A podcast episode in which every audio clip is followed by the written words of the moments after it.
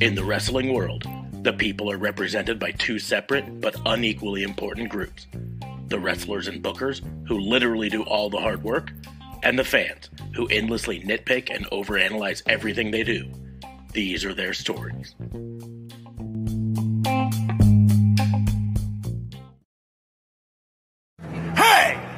Warhorse and you need to shut your mouth, open your eyes, and clean out your ears because it's time to listen to the Raw and Order podcast. That's right. They're bringing you the best in all that meaty podcasty goodness in one, what is it, an hour? Two? Who cares? Who gives a shit? You need to listen to it right now or else Warhorse is gonna, I don't know, roll your ass! Yeah. Welcome to another episode of Raw and Order the Wrestling Booking Unit, the only wrestling podcast on the planet, doing a live snap review of AEW Revolution a day after it aired because of reasons. I am your host, Detective Mark Smarks, and I am joined, as always, by my partners in crime fighting. Starting off, District Attorney Vincent Cafe. What's going on, man? How are you? All I can say is that I hope this app works better than Bleacher Report did in North America or in the United States. Because holy fuck balls, did I have some issues with Bleacher Yeah. Report. I I at a, at a theater and uh but they kept advertising you know talking about on the brand new Bleacher Report app and I was like that's never a good thing No, brand new No. version of an app right before a big pay-per-view never never never never never never never. Never, never. never. also joining us from up in north who probably had a better stream situation See, I- JLB what's going on man how are you It goes good. It goes good. I got my little stream on FITE TV and perfect. No issues whatsoever. I I mean in fairness my stream was perfect because I was in a theater and I got to see it on a 30 foot screen That's fair. I would have ordered it on pay per view, but I honest to God didn't know how my pay per views worked on my. You know, I, I gotta be honest, like when the streaming works right, it's great because you do the stream and then you've got replay capability, whereas you don't really have that on traditional pay per view. And you don't have that when you go into a theater. That was that was my thing. I said to my coworker at work, I was like, the only thing is I, I gotta go home now and I gotta watch Raw, but I don't wanna watch Raw. I just wanna rewatch the pay per view from yesterday, but I can't. Which I could have done, but I had a podcast to do tonight. So I literally. had- oh, oh, don't you dare blame it on the podcast. Oh, I thought that I thought you were saying that's why you didn't rewatch it. Sorry. it is. okay. I I was prosecuting a murder today, and the prosecution of the murder was Bleacher fucking report, and so I had to work late to research Bleacher fucking report. Every fucking time I have to do it on Bleacher Report, it's shit. If they It would was- let me have FITE like they did the last Well- three times, it would have been fine. So- but no, it's Bleacher Report. So Have there's you a lot of tried ordering speculation. it on FITE though. I feel like FITE. They they've done FITE occasionally, but uh, this last at least this recent time, No problems. yeah, this time it, they it was not available in America on FITE. I am gonna Uh, pay. FITE was just a non-U.S. thing. Okay. I'm gonna pay twelve dollars a month to get a VPN, which I should probably have anyways. right. And I'm gonna pay twelve dollars a month to get a VPN just so I can fucking order it on FITE. Well, what I was gonna say is, um, if if the dirt sheets are correct, this might be the last time that uh, we have to order it on on FITE. Bleacher that Report. it won't, or on Bleach Report. That it, because it'll probably be starting on a streaming service before the next one. Uh, all, a lot of the reports were they were really close to a deal with HBO Max, but they did not want to announce it until after Revolution because they didn't want it to potentially hurt. Well, and that gives them a, a chance to try out. Hey, Dynamite's also on HBO Max tonight. Mhm. Hey, Yeah, that's it. Work work out the kinks with it. With which the- is exactly what thing. WWE should have done with the uh with the the Peacock thing. is Peacock. running Wait, wait, a wait, month wait, wait, on wait. both. You're, you're telling me the WWE rollout on Peacock was a shit show? It was as much of a shit show as last night was. It fucking sucked. I seriously have no clue. I mean, I know that Hangman won, but I have no fucking clue how that match went. No, it was fire. Oh, I'm Awesome. sure it was. Uh, I'm I'm also so- so- absolutely certain. There's But before we were get into all of that, let's get let's get our WWE uh, paperwork out of the way. Uh, four final final packs. Which one are the you doing? one with AJ on the front. Um, they all have AJ on the front. Oh. Dipshit. Pack two. Pack two. Okay. Tupac. Tupac. Hey. As I throw one Yeah, mama. on the floor. Let's see.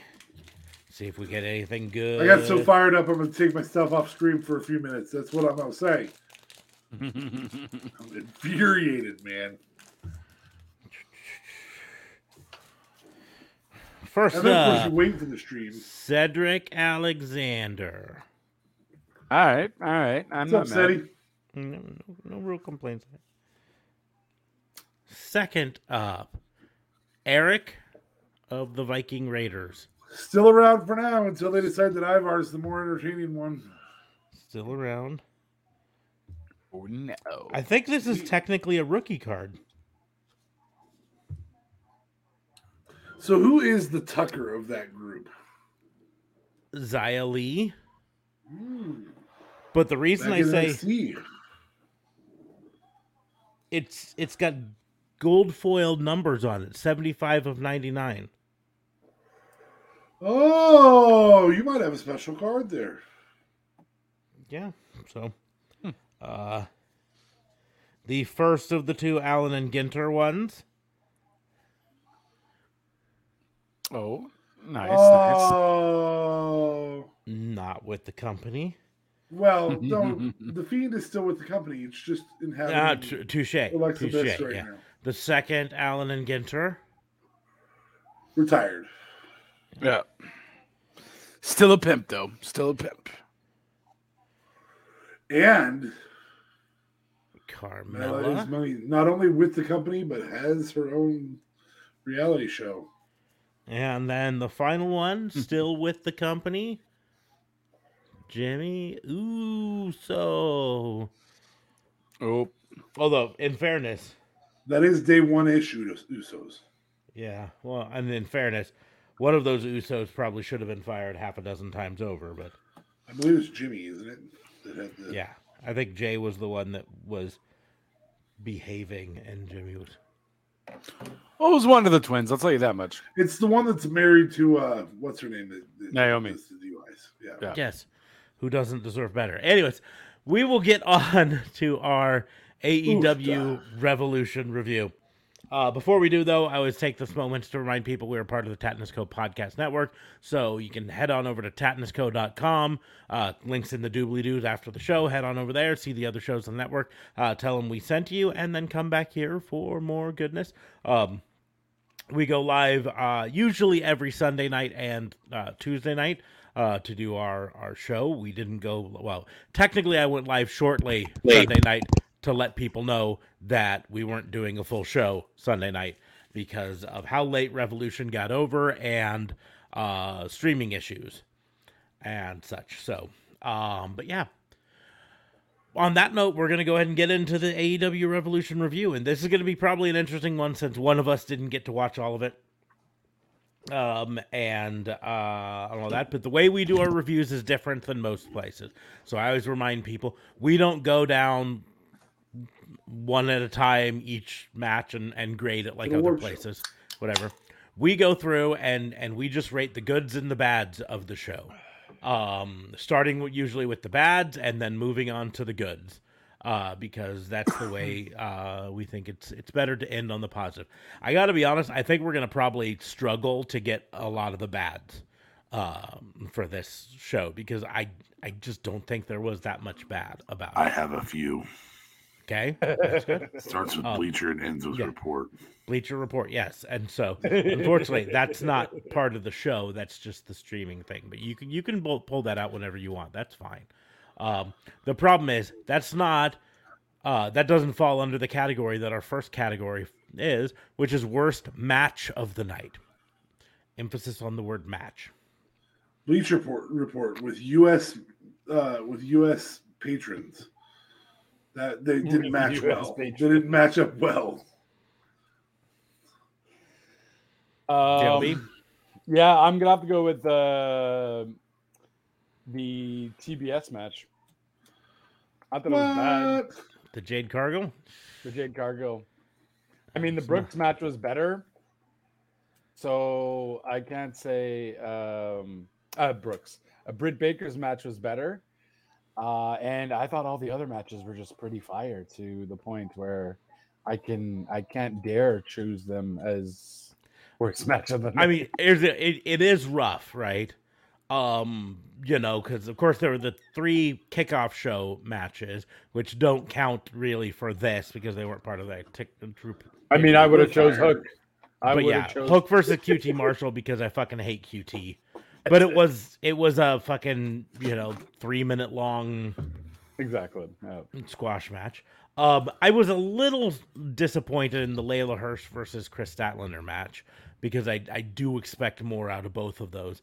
But it was a kickoff show match that lived up to the kickoff show. Um, Right. The House of Black versus Death Triangle match was main card worthy, but when then you get to the cards that were on the main card the matches, you're like, I don't know where I would have put it. So kickoff show is where it, ha- it lands. Um, I can't, I can't in good conscience put the the uh, Jade Cargill match because I I don't think it was the worst match. I don't even think it was the worst of the women's matches. Um, I loved Britt Baker and, and Thunder Rosa.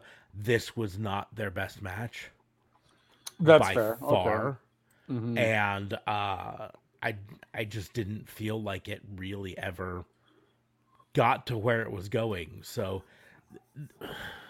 I hate to say of the main card that was probably the worst match of the night. I'm not saying it was a bad match. I'm just saying of the matches on the main card, it was the one if I were to have to say of them which one was the worst, that's the one in my book. Okay. I I am under an assumption. I'm under Um, he's under an assumption that he that. disappeared. There, I'm back. I accidentally started to remove myself. Anyway, I'm under the assumption that um, the Hardy Andrade, uh, because the first five minutes were great, so I'll give it that. Um, and then I've seen you know Sting hitting the balcony dive and all that stuff. So, um, and I'm under the assumption that Adam Page and Adam Cole could never be bad, ever. You were correct. No, that was fire. That was a fire match. Um, yeah. So I'm going to go off the matches before that that I did see. Um, I managed to catch Moxley and Danielson and catch the entirety of it by rewinding and catching it and rewinding and catching it before I was completely out on the the app. Um, that Did you was- ask for refunds? Is that I did. uh, I did. I've heard nothing back yet, mm, so they'll probably say, "Well, we gave you three days to watch it after the fact." yeah, I exactly. suppose. Mm. So I'll maybe watch it tomorrow night before our show. I don't know. Anyway, um I based on its expectations on what we expected, Mm. I have a different answer than both of you. Um, and that is the ladder match. I thought, um, based on what I expected, was not as fire as I'd hoped. Um, and same with Moxley and and Bryan, Bryan Danielson. Nah, nah, you're I'm not going to say they were bad matches. I'm just saying, based on the expectations, they didn't they didn't measure as well as I expected. I expected those to be five star matches, and they weren't. They were four and a half star matches. Um, but yeah, I, I don't blame you for the Thunder Rosa pick. Um, we saw their their lights out match, and it was uh, 50 times what that match was. Mhm. Um, so Yeah. I think based on the expectations, I get where you're coming from. I I truly get where JLB's coming from. If a performer is somebody you don't like, um, and and you always don't like them, that's tough. I will say that um, I had difficulty not staring at uh, uh, Eddie Kingston's belly the entire time during that match. Uh, Yeah, Put your straps uh, back up, dude. Well, I just talking about that, I it it's something that I seriously had thoughts about it when watching the match, and I I know Eddie Kingston is supposed to be the everyman sort of character. He's not supposed to be the jacked buff wrestler. He's And I supposed also to look understand like he's the dude next. My age. Yeah, but he's supposed to look like the guy next door, the guy down the street that you know you call to to help you beat up the the you know guy pervert on kids at the park or whatever. You know what I mean? Uh, Absolutely. but but but at the same point, he is a professional wrestler, and there's part of me that's like, dude, you know, you get paid a lot of money. Do a uh, crunch. Yeah, do some crunches. Do you know? Do some of that workout that the rest of us can't do. Um, Maybe cut down on the carbs so you're not bloated that day. Yeah, I don't know. That being said, I thought that match was fire. So It was a great match. Absolutely great match. It just there was that Um, part of it. I was just like, I'm- it's I'm it's one of three matches of the night that uh, CBS Sports gave an A minus, which was their highest grade grade of the night. Was Eddie Kingston Chris Jericho match? So, and I um, think that was very shocking to a lot of people. Uh, the fact that it was first and that it was like um, it was better than I thought I was expecting. mhm. So, um, yeah, so that was also a de- delightful surprise in that regard. Yeah. You know, I didn't think it was going to be nearly as good as it was. So. But so you know, we we've got a bunch of different options for for worst match of the night. But I think the important thing is, I don't think any of us thought the worst so match good that none of was a bad match. No. right? Uh, I I think even JLB would say that uh, even though he chose it as the worst match, the No, Jade Cargill versus Ty Jade's Conti match, No, it was all right. was like a it was good an all right match. match. Yeah, yeah, Yeah. yeah. Uh, it was an all right match. It's just from what I've seen, and and maybe I have to go and watch the Britt Baker match when it's alone, as opposed to when it's before. It's right. At, it's right after the CM Punk match, which Mhm. I was already super stoked and excited and on a different level of excitement that it didn't necessarily bring me down. so maybe It- that's why I. it looks like CBS match. Sport gave the Britt Baker match the lowest grade of the main card at a C minus. Oh, Um, okay. So, um, although I some of it to me might have just been the amount of interference towards the end of that match Yeah, that really kind of bugged me. But much. Mhm. uh but you know i they, they were telling a story twice during that match you had either visual pin or visual submission on Britt Baker by Thunder Rosa that didn't get counted by the ref because the ref was distracted. Right. Um, and then Britt Baker sneaks out the wind in the end. Um, but it's still, you know, even even Side being note, the worst match of the night, it was still better. where the fuck was Jamie Hayter to do her job? Like, why does Rebel have to do all the distracting and Jamie Hayter Uh. just stands there and does nothing? Uh, Jamie Jamie Hayter did some stuff on the outside. Um, Well, she threw in the title when Yeah. Britt hit the Ch- stomp. And, Yeah, J- Jamie Hayter is the muscle. Uh, uh, Rebels the distractor. That's kind of the role. There. My question is, where the hell was Mercedes Martinez? Yeah, know. that's that was my question. I'm like, why is she alone in this? Why isn't no one? Yeah, why why is Mercedes coming out to help her? But Uh, anyways, um, we're gonna go ahead and move on to the next category: most predictable moment of the night.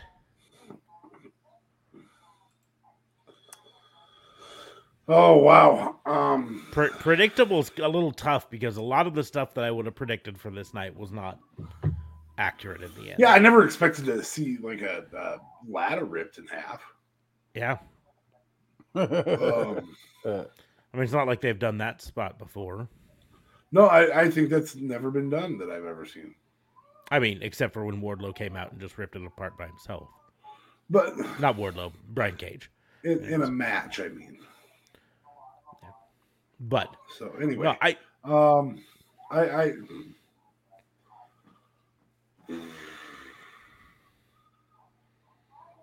I would say Wardlow turning. I maybe expected a better turn, perhaps. I don't know. Oh, I think I- they worked I- just past that. I, I think they actually worked just past that.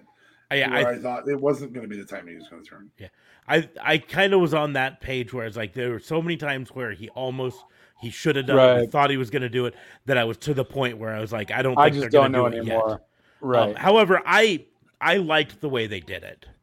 Um, personally, I liked the the coyness of oh, I'm gonna give you the ring. Oh, I oh, don't know I where don't it's know at. where it is. Did I forget the ring somewhere? Oh, geez, I don't know. Jericho not shaking hands. That's the most predictable moment. I mean, I th- I think that does uh, solidify the heel turn for Jericho. Yeah. Um, and I think that's what we were kind of And I think he kind of acted come. like he he was he'd hoped he could do it, and then he can't. I just can't bring myself to shake this this guy's hand. Okay, dick. Yeah, straight up. So I'll say I'll say Jericho not shaking hands. I I do know uh, I have a prediction as to what we will say is the most unpredictable moment of the night, but I'm not going to say it right now because I'm going to wait until we get to that. I will also say uh, predictable moment: Swerve having his contract signing and not reading it, um, and Yep. Swerve having an uneventful contract signing. It was yeah, yeah. Yeah, well, I mean, it was just like come out, sign a contract, say your catchphrase, leave. By the it way, wasn't whose house? really in a Swerve's house. Swerve- Swerve's house. No, no, whose Who- house? Whose house? Swerve's house. Swerve's house. I mean, when you're when you're in a theater with like 20 people in it, I, I, no one really wanted to say Swerve's house, and so it was- That's it was that's a pretty good sign that it's not going to be that eventful. Yeah. Well, I mean, they were chanting it. Yeah, and the in the yeah place was, in but it's like yeah, at home, you know. No. Um, I'm gonna say, in my opinion, probably the most predictable moment of the night uh, was the fallout between Red Dragon and Young Bucks.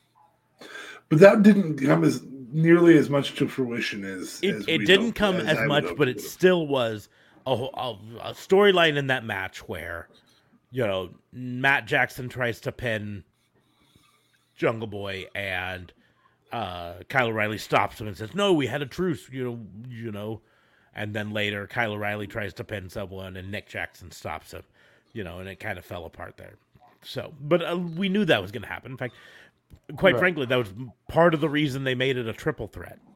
Is so like Jurassic the Express could win. they made that a triple threat. well, J- Jur- uh, Jurassic Express could win, um, and retain. and they can face any number of people, yeah, but they they could have this feud off title.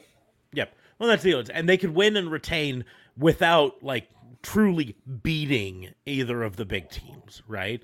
Right. Because now both the Young Bucks and, and Red Dragon could say, well, we would have won if it wasn't for the other. the other one. Um, Right. They also did. Now this is this is not Revolution directly, but on being the elite today, uh, there was a scene where uh, uh, Adam Cole is sitting down, um, distraught over his loss in the main event, and the Young Bucks came in and said, "Oh man, it was a bad night for all of us, but we were watching on the monitors and we saw it, but you know, I mean, it just it just sucks." you know. Uh, i mean it's a good thing that that red dragon was out there to help you. And and adam cole sat up and said yeah i kind of wish i kind of wish you guys would have come to help me. Where were you? And then he walks away um so setting it up even more for the fallout there that you know they didn't come out to help adam cole in the main event but even though red dragon lost earlier in the night they still came out to try to help adam cole in the Right. main event too so um, moving on, botch of the night. I think this is going to be a tough one for us to really uh, talk about because there weren't a ton of what I would call botches. Um, or if there were, they were in a way that I didn't see them. Like they weren't super obvious. Um, the only one that I'll kind of throw out there that was kind of a botch was during that Face of the Revolution ladder match. There was a moment where I believe it was Keith Lee threw uh, Orange Cassidy out of the ring, Right. and and he overshot. He threw him too far out of the ring, and he overshot the people out there who He were trying to overshot the people. Right. And apparently, reports have it that Orange Cassidy injured his shoulder in some way on that fall because of that. Um, so that's kind of a botch, but that's I don't know. That's about the only. I there's I guess there's one other that could be a botch, but I'll see if either of you guys bring it up. Botch of the night. So I don't really know of any botches per se. I, I will consider this a botch with CM Punk fucking flinging his chain around when he wins. It almost hit the poor uh, doctor guy that was in the ring. and the ref almost got hit by it too. Like, who the hell does that? Well, great it, match and it was in but I mean, reference to the way um oh who was it? One of the previous uh Piper uh, or uh, Valentine did it, or uh, not Piper or Valentine. It was a dif- different. Uh, the previous person who did a dog collar match, he celebrated the same way. I'm trying to remember. They even kind of mentioned it on commentary, but that's Hmm. fine. DFA, did you have a botch of the night? Bleacher Report. Okay. Aside from Um, Bleacher Report, did you have a botch of the night? Oh, um, I, not particular, not of the stuff that I saw. Um, there was a couple, you know, a couple spots in uh, in the uh, the tag match, not the tornado tag, because again, I didn't get to watch any of that, um, except for like the first four minutes. Um, uh, but but in the other tag, there was there was a couple spots that just seemed like the timing was a hair off. You're gonna get that when you have those three teams out there. Um, there was a, uh one with uh, Luchasaurus kind of just being a little bit timing off. Um, he takes in these fast-paced matches. I do find it interesting that he takes a bump that knocks him out for six to seven minutes or or three to four minutes fairly frequently so that he can get into position. Um, I think there's a little of that. I, I got to be honest. I think it's them overthinking Luchasaurus because he is the large one in these matches. Yeah. When you've got uh, the Young Bucks, you've got Red Dragon, you've got Jungle Boy, and then you've got Luchasaurus. He towers over all of them, and I think they overthink it and think, "What do we do? We gotta we gotta find a way to get him out of the picture for a while." so so they do something to knock him out for time so that they can all in their minds do their big moves realistically without having people think well they couldn't do that on luchasaurus 'cause he's bigger which i think is them overthinking things. Maybe. Uh, so i'll i'll mention the other botch that you know dfa you didn't get to see because it was at the end of the tornado tag. Um uh, but I was a little surprised JLB didn't bring it up. So, um, it was the fact that uh, Darby Allin tried to hit a coffin drop on oh yes, on uh, uh, who uh, Matt Hardy. Um, Matt, Hardy. yeah. Um, uh, almost all the way across the ring, like two thirds of the way across the ring, It didn't hit him. and and yeah, his head barely clipped the side of Matt Hardy, just barely. Um, and they they tried like commentary was trying. Oh, I think his head caught him in the midsection or something. yeah, But uh, watch a replay of it, and and he he is about a foot short, you know, of of hitting Matt Hardy, and so that's a botch there. That's at least worth talking about. Moving on to overhype of the night. What is the moment that they hyped up going into the show that didn't live up?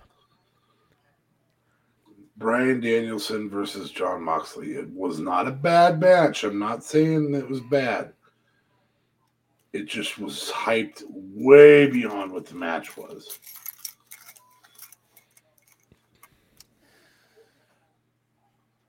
I, think I said it. Fair. No, but I, I, I, I think you're right though, because I was gonna say, like, I felt I maybe overhyped a lot of these matches, and that's not to say because they were bad per se. It's just because I just had seen these guys do more and better. Yeah. Um, so like for me, even the C and even the CM Punk and MJF match, as good as that match was, I felt the promo leading up to this match was so freaking good that even giving me a five star wouldn't have Yeah. been left up to my expectations because how how the buildup was. Yeah, so I I, mean, I, this- think The buildup was a seven star match. that's it. That's it. you know, so like for me, this uh this match wasn't as good as was it um Brodie Lee versus Cody? I think it was You're talking the dog collar match? The dog collar match. Yeah. Yeah, for both. Oh, so Um, you're saying you're saying CM Punk and, and MJF is your overhype. I said Mox. But no, I know, Right. and I, and I kind of agree that maybe that match, probably I expected more too. Either of those had a thinking of ton of hype. A Yeah. ton of hype on I, I think, but I, I just think maybe William Regal coming out I'd helped it for Yeah. me, and it kind of told a little bit of a extra story and built a bit of nostalgia. Oh, William Regal. Oh, WWE fired them. Oh, you know what I mean? Oh, he was there training these two guys back then. Oh, so I, I think maybe that's what helped me for that match. So I'm gonna have to go sure. with the yeah. So I'm gonna have to go with the CM Punk um, uh, MJF. s- MJF. Yeah.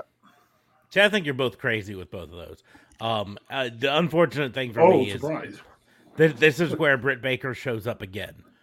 Britt Ba- Baker versus Thunder Rosa was hyped up so much because they kept mentioning their epic lights out match, their epic match where, where you know it's it it put the women's you know thing on the map. It was it was almost a year ago because it was it you know this um Shamrock whatever Shamrock Shake or whatever they're calling their uh, their episode in in two weeks.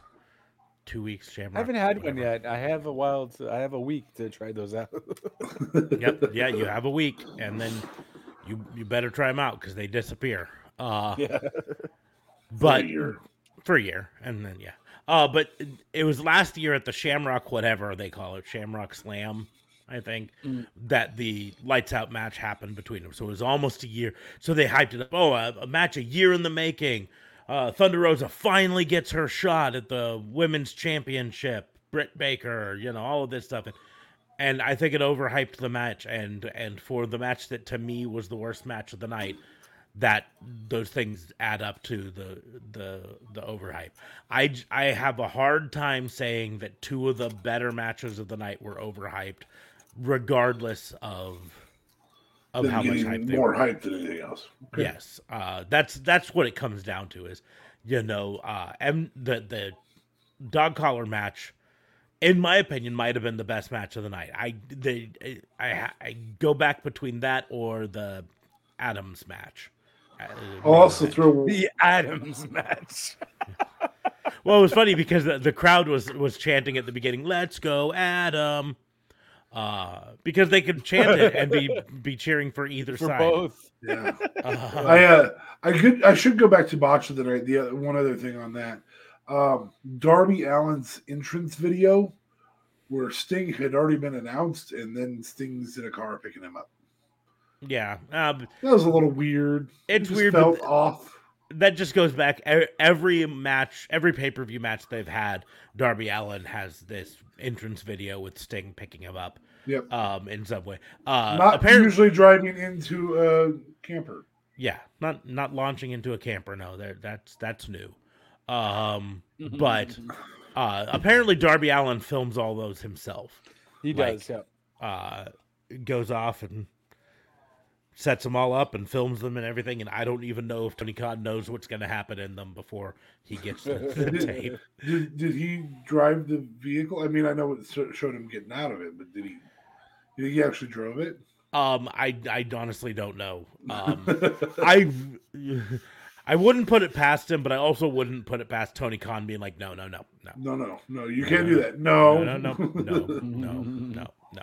So He's like, uh, we got green screens for this. Like green Just screens act and, like and you're stuntmen. driving and Right. stuntmen, exactly. We but could- I'm we a could throw- stuntman. No, Darby, we- I know you're a stuntman, but we no. could throw Christopher Daniels in there. He's legitimately a stuntman, and it's not like he can fuck his eye up anymore. So- wow. Fucking Have you harsh. seen his eye? It's fucked up. Yeah. Apparently Someone's it's having to watch full- his matches. it's apparently fully functional and that doesn't cause him any discomfort or anything but the the eye is like black and red all over anyways uh moving on to worst performance of the night this is where we can say bleacher report a dozen times uh because it failed to perform And and it was all over the the streaming comments and everything. Like I could read the comments.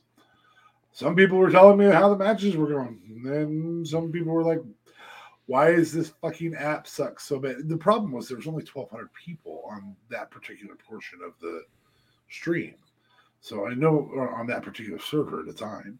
So it should not be crashing with 1,200 people on a server watching one stream. That might be the problem is that they're trying to have chat. mm-hmm. Yeah. I, I would almost guarantee that that's part of the problem. So anyway, um, in, in regards to the actual uh, matches um, or segments, I should say, Isaiah Swerve Scott. I'm sorry, Shane Swerve Strickland. yeah i Just- mean it, there there was nothing that motivated you there at all. Yeah. to be perfectly honest, um, that that really was crying out to be a special seventh member of the the ladder match Correct. thing. Yeah, That's really what it should have been. You Yeah. uh, this this And you can have a six delayed way- entrant too. Yeah, have everyone else already in the ring. The bell's about Fighting to ring, everything. yeah, or whatever, and and, And then music oh, by the way, there's says, one more. Whose house? Swerve. Swerve's house. Swerve's house. Um. So yeah, I mean, I wouldn't necessarily disagree with that. I would, I don't know, overall worst overall performance. eh, That's really tough. Uh, I mean, Luchasaurus for being knocked out for half the match. yeah, yeah, mm, that's Every fair. every third. I mean, that's a that's a valid point though, because I, I It- don't I wouldn't know who to give it to. They legitimately just don't know where to what to do, and I think you're right. It's a, all fast pace, fast pace, fast pace. Big dude, fast pace, fast pace, fast pace. Yeah. Big dude. Let's get the big dude out so we can do a bunch of fast pace again. Um, worst performance of the night, putting the House of Black uh, match on the kickoff show. But I then, I don't disagree. But then again, you know, about the only match that I would maybe have kicked off the main card would have been the women's title match. And Jeff Hardy not showing up during the the I I did seriously think they were hinting towards that during that match. Like yeah. Because he left them again. No, am I crazy? He left them again. No. no, he didn't leave. He got taken out by uh Sting. No, Right. Matt Hardy was the one who ended up getting the pin, getting pinned in the in the ring. Right. Yeah. Andrade got taken out by Sting, and uh, Isaiah um, Kassidy got taken out by uh, Sammy Guevara's crazy Right. ass Spanish fly off the There was a whole bunch of crazy. entrance. That that was just way. That match was just way too much for me. I was like, I, oh it- I think I am seriously more like so excited for this uh, Scorpio Sky Sammy Guevara match on Wednesday. Like that could have been last night. That the thing is, I think that's going to be big. I It I've hasn't said- been as hyped as the other ones were last No. night. So, I I in fact, had it been last night, it would have been the underhype of the night. I I say this because it, it really is. I think I think as fans we we forget how refreshing it can be to not know what's going to happen in a wrestling match because we we get so jaded that we see wrestling matches and we just like oh I know how this is going to end just over and over and over again. Oh, you know, Brock mm, uh Brock Lesnar versus fucking Austin Theory. Oh, I know how this is going to end, right? Um, yes, that was a dig at WWE for their much hyped uh, Madison Square Garden show.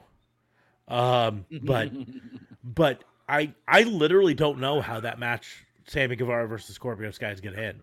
I don't No, Uh, I because mean it's a year undefeated versus Mhm. probably the fastest rising star over the last eight months. Um, but at- at the same point, it's like they could take the title off Sammy Guevara, and I don't think it would hurt Sammy Guevara. Not the least. I, In fact, I think Um, especially with it being the guy that handed Jericho his first loss in AEW. Mhm.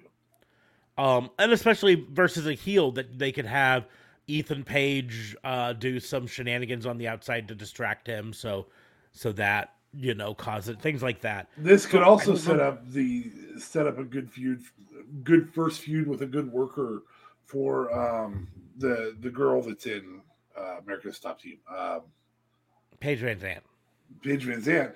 You can have her feud be with Tay Conti, and Mhm. Tay Conti can carry her through a match, no problem, and come out and defend her man. You know, I mean, at this Yeah. point, we can all admit that Tay is Yeah, so fucking they their their social media feed is so sickly sweet that I almost unfollowed both of them on Twitter because oh like jelly bean.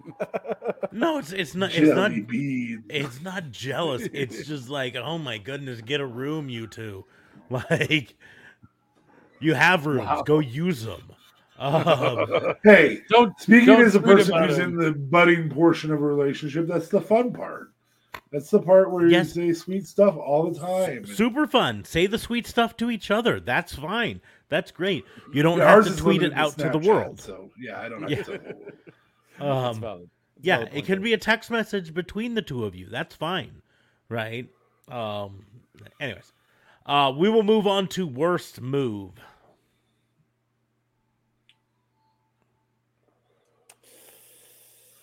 Hmm. Darby Allin missing the coffin drop on. I mean, yeah, fucking- but I mean, I know that was like, under that's botch, also but- very hard. Um, Thunder Rosa going for the lockjaw. That's a valid one too. You don't I have a special glove on, and she's Yeah. gonna bite your fingers. You're not a dentist. You can't do this. You don't know where the mandibular nerve is that causes the jaw to not be able to close. No, she don't. No, she don't. This is a bad move for you. Yeah. Mm-hmm. You are not highly skilled and trained MJF. in the art of DMDism. What while while Punk is down, MJF turning and yelling for Wardlow for 45 seconds. Yeah. Wardlow losing the ring. Yeah. Oh, jeez. I don't know where that, that's that's a horrible move on Wardlow's part. I mean, he found it eventually. Yeah. Found it. You know. I'm Look at that. It was inside. I think it was in his yeah, it's in his pocket. pocket. It's in his Yeah. pocket the whole time. How did I forget that? I just mean, couldn't find fair- it, guy. Couldn't find. Guys, well, I guess kept- I'm just gonna leave it here. pockets. I'm just gonna leave it here on the side of the ring and then Just go. so we can pick it up. Maxwell, when you afterwards. get it, just it's over here, okay? Once Yep, you get it's- back I'm up, leaving it buddy. here for you. The value of that fucking ring being worth so much, it's like a pair of brass knucks. That's Yeah. what should happen. Is is William Regal should come out, take that damn ring, and hand somebody some brass knucks and be like, "These work better." Okay, CM Punk melts it down into a into a brass knuckle. Sort of Yeah, that's m- massive. walks up to walks up to uh, William Regal and is like, "Do these work the way you're?" Yeah, those, that's perfect. That's exactly the way I would do that ring. But okay, we're almost to the end of the worst. Last one, worst moment. no title changes. That's exactly what I was gonna say.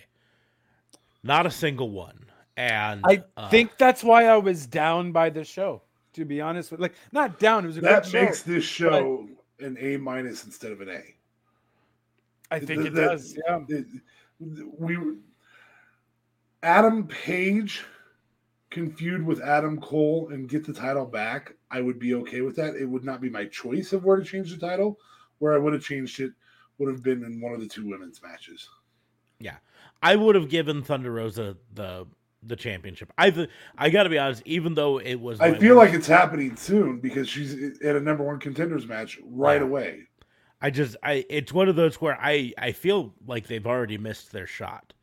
Like even last Yeah. night was maybe A too little late for on it. Thunder Yeah, Yeah, I think I think the Jade. I think right now it feels like Jade should be the one who takes the title off of Mhm. off of. Uh, okay, calm down. Well, and that's why it, I've said this before. I, I really like wish that idea. I really wish just, feels that AEW would go back to, or at least steal the ideas of of some other promotions where the quote mid card title is like a ticket to the main title, right? Yes. Where if you're the TBS champion, you can turn it in for a shot at the top title. And, and that's a good way to hand Jade her first loss. Um, Have it be- be to the champion. yeah, because Yeah, this way this way you know uh jade cargill doesn't have to lose the tbs title because i think that's where they're they're struggling. They're like well we don't want jade cargill to lose the title. You know we mm. don't want to uh, have her we want to have her stay undefeated. And and so they're like oh we can't have her lose we can't have her lose we gotta and i think that's where they need to just change things up. And and if you could turn in the tbs title and say listen I've been TBS champion for so long. I want a shot at the the world title, the women's title. And then you have a tournament for the next TBS champion, and Jade doesn't have to lose a match to move up the main card. You know what I mean? Yeah, the unfortunate part is is of the the women in in AEW right now. I really feel like the top three that I see as as built to be contenders right now, um, other than Thunder Rosa, who I like I said, I think I agree with you that maybe she missed her her window. Um, are all heels. Leyla Hirsch is a heel right now. Um, uh, Serena Deeb, super heel. Would love to see her be the one who takes the title off of off of Britt Baker, um, and and Jade Cargill. You can build up Monster Jade without having her win by turning it turning that in. So I, I think that that's an okay move.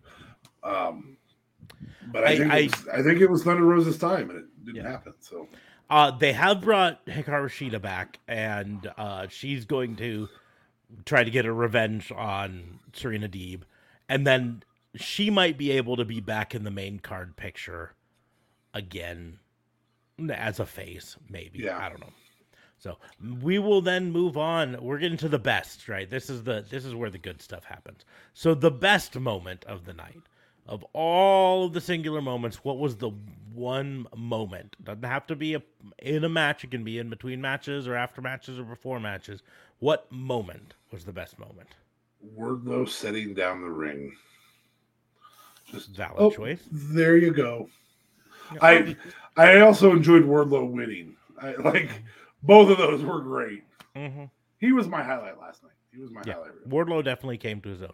Um, I'm I'm gonna say what I I kind of expect is on uh, JLB's mind, but um, uh, William Regal coming in was the best moment. Yeah. Just- you.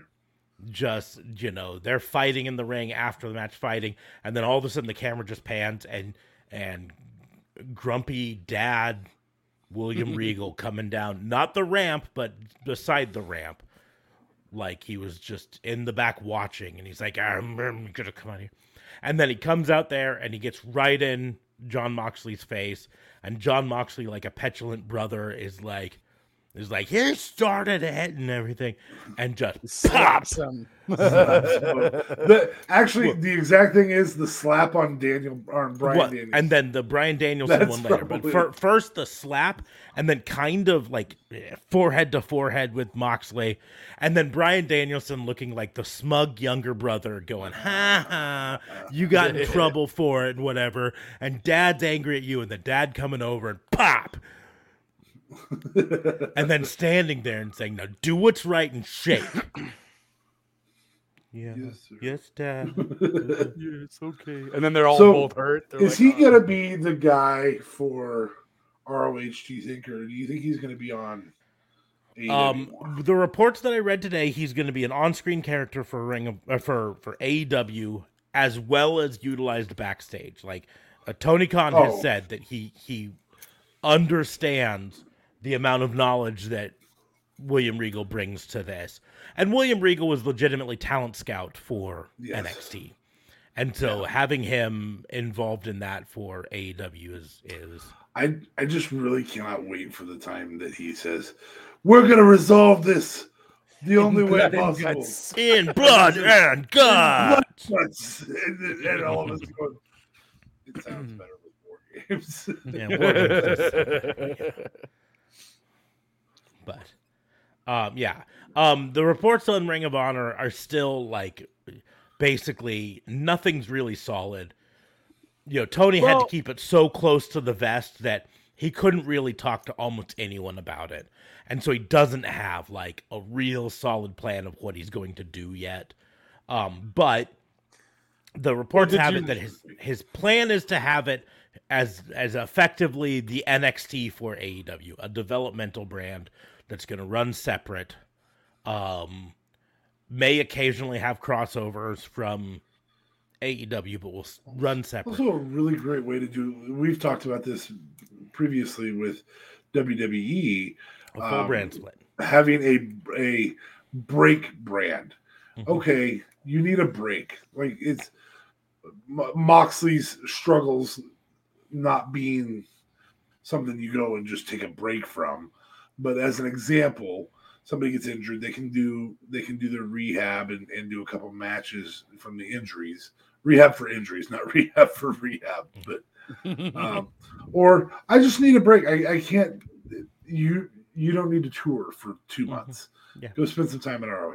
So, uh, so that's the plan. But as of right now, like all the reports have it, he doesn't have like any solid, like crew put together. He they haven't even fully, as far as I've heard, made decisions on like what channel it's going to be on or how it's going to broadcast anymore. You know, I mean, it's no longer owned by Sinclair, so we're going to assume that Sinclair is not going to continue to broadcast it. Or Sinclair might ask, "Hey, if you want us to continue broadcast us, broadcasting it, give us money." You You'll know, still be at you'll Or still be at midnight on Saturday. so so we don't know much about it. Um, the only person, to be honest, from all the reading I've I've looked on it, the only person that uh, it's been confirmed Tony talked to about buying Ring of Honor was actually Bryan Danielson. Like he apparently pulled Bryan Danielson aside and said, "I've been really thinking about buying Ring of Honor. Uh, do you think that it's a good idea? What do you think I should do with it?" Sort of a thing. The but- library is worth it.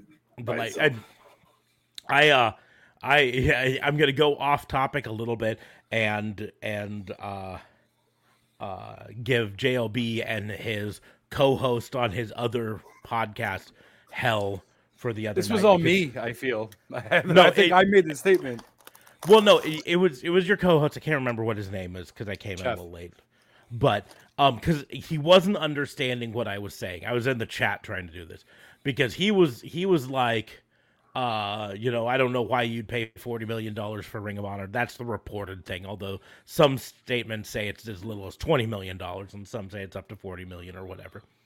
And and I, you know, and he said uh, WCW sold uh, for only 15 million, and WCW had a bigger catalog and uh, you know and all of this stuff. and inflation bigger brand. adjusted. And I go, um, a, yeah, that was in 2001, and I mean that was 21 years ago. it means WCW was worth about three times what ROH is, inflation Mm-hmm. adjusted. yeah, inflation. And that might be fairly accurate with the Yeah. WCW product But- that existed at the time. Yeah. But on top of it, and this is what I was trying to get at, is WCW sold A, it sold for $15 million, but it had an offer for significantly more than that that they specifically chose not to take. Time Warner at the time sold it for less than the best offer, right? That'd be like if you had something and I said, I'll buy it for you for $30, and you said, no, I'm going to sell it to DA Fabe for 15 right? Uh, they specifically chose to sell it to Vince McMahon over selling it to Eric Bischoff and his company because one of the deals with Eric Bischoff's company was that it continued to air on Turner for a certain amount of time. Yes. And Turner wanted to cancel it. So they chose to take less money for the deal than they could have gotten out of it because they didn't want to continue airing. But the biggest part of it was WCW sale was pre-streaming. In 2001, no one thought about streaming media being something that people actually paid money for, right? Um, in this day and age, streaming media is all the thing. If the sale of WCW were to happen today, the catalog alone would have been worth forty million. million. You know? Oh, probably closer to 100. Yeah, because of that. Then my other point was WWE is getting 200 million a year from Peacock deal, right? 200 million dollars a year. Uh even if let's just say Tony Khan spent 40 million dollars on Ring of Honor, right? And even if he only gets uh like a minimum deal off of streaming he's still going to get probably at least 10 to 20 million dollars a year um, off of HBO Max or whatever thing he ends up streaming, which means in two years, that streaming catalog is paid for itself, right? Yeah. And that's even if he takes a minimum deal. I think if he even if he paid forty million dollars a year, that streaming catalog plus the AEW current product plus the Ring of Honor current product that he brings back, it's easily worth a forty million dollar a year or more deal with the streaming company. At that point, he effectively bought Ring of Honor for nothing. Right? Correct. Also, Ring of Honor, I would bet sold to not the highest bidder because I'm pretty sure Vince probably offered more. Uh, reports have it that no, that Tony Khan came in with the bigger offer. That Really? Vince McMahon, that uh, WWE was in negotiation to buy it, and that Tony Khan just came in and said, "What's their offer?" Boom, because Tony Khan himself is worth seven billion. No, and, and I and I know? don't disagree with that. My thoughts were Vince understands the value of a library. Mhm. That is one thing he Now- does understand. Now, the Now. only thing that might play into your argument there is, um, for like I said, uh, every report I've heard is Tony Khan came in and, and offered more than WWE was currently offering. However, the reports also say that WWE wasn't even aware that Tony Khan had entered the game. So they Oh, were wow. negotiating to buy it, thinking they were the only ones negotiating to buy it. And and then Tony Khan comes in and just is is Mr. Moneybags and says, "Here, here's all this." And uh, Ring of Honor is like, "Sold." And they're like, "Don't you want to talk to to the other?" Nope, nope. We're taking this offer. We. Side note: We don't know any of that for a fact. no. That's just the reports that I've been reading. But but uh, in the end, I it, it seems believable for me from this standpoint. Um, I've said before, businessmen almost always have a number in their head, right? They might not consciously think about it or whatever, but there's a number, and when they get offered that number, they take it, right? Because a that offer might not be there tomorrow, right? Um, and B, I'm a businessman. My job is to make money. And if the offer comes that is giving me enough money, I'm going to take it and roll. Well, and so it could have and if you're a businessman, the last thing you want to do when somebody matches your number Mm-hmm. is go, "Well, hold on, I want to talk to the other guy." yeah. And then have that person be like, okay, fine. You know, I, I, Fuck off! You're not getting it. yep, yep. I Wait, changed what- my what- mind. what? I changed my mind. Go if if you're not going to take my offer, go go to the other guy. Take whatever the other guy offered you, and that's the deal. Is you know Tony Khan came in with an offer, and Sinclair was like, "This is what we wanted. It's uh, y- it's not worth us risking it to go to the other guy and say, hey, this other guy's been offering." I mean, I I sold a house, and I had one offer on it. I had another interested party. Um, and I didn't say to the offer, let me go talk to the other party.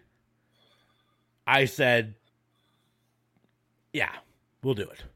Because it was a it was a good offer and I if I would have said let's talk to the other party, there's a was a good chance cuz it wasn't it was pre-covid and everything, so it wasn't in the the seller's market that covid created. It was Right. in it was in the market where if I would have said to the people buying my house, "Well, let me talk to the other party that's interested," they very easily could have said, "You know what? I found another house that I like just as much. So I'm going to go with that one." So you it. take the offer. You when the offer is good enough, you take it. Anyways, back to the AEW. We're gonna move on to breakout star of the night, and I am going to um, say what I believe Da Fabe is gonna say. Wardlow. This Wardlow. is war.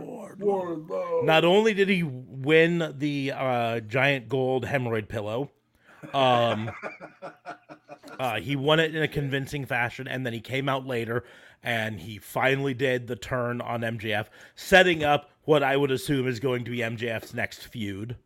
Um, at at very least, a short term feud uh, before Wardlow goes off and and does big man stuff. Um, so, uh, but that's that's my pick for breakout star of the night. The bright side, Shawn Spears still has a job. Yeah, Yeah, sure do. I mean, unless He he doesn't doesn't have an accountability buddy anymore. It, you know what would be really funny is if uh, they had this whole thing where MJF uh, was throwing a fit over Wardlow, betraying him, and all of this stuff, and Wardlow's leaving, and and Shawn Spears is sitting there, and he looks at MJF, and he looks back at Wardlow, and he looks at MJF, and he looks at Wardlow, and he follows Wardlow out the door because he knows that that Shawn Spears isn't uh, uh, MJF isn't going to take care of him. You know, um, Wardlow and him could be could be a team. Sean Spears is always going to be second fiddle to to MJF. So I also think that maybe MJF might even act like he's bitching at Wardlow, and then Wardlow's gonna leave, and he's like, "Wardlow, where are you going? Don't go anywhere."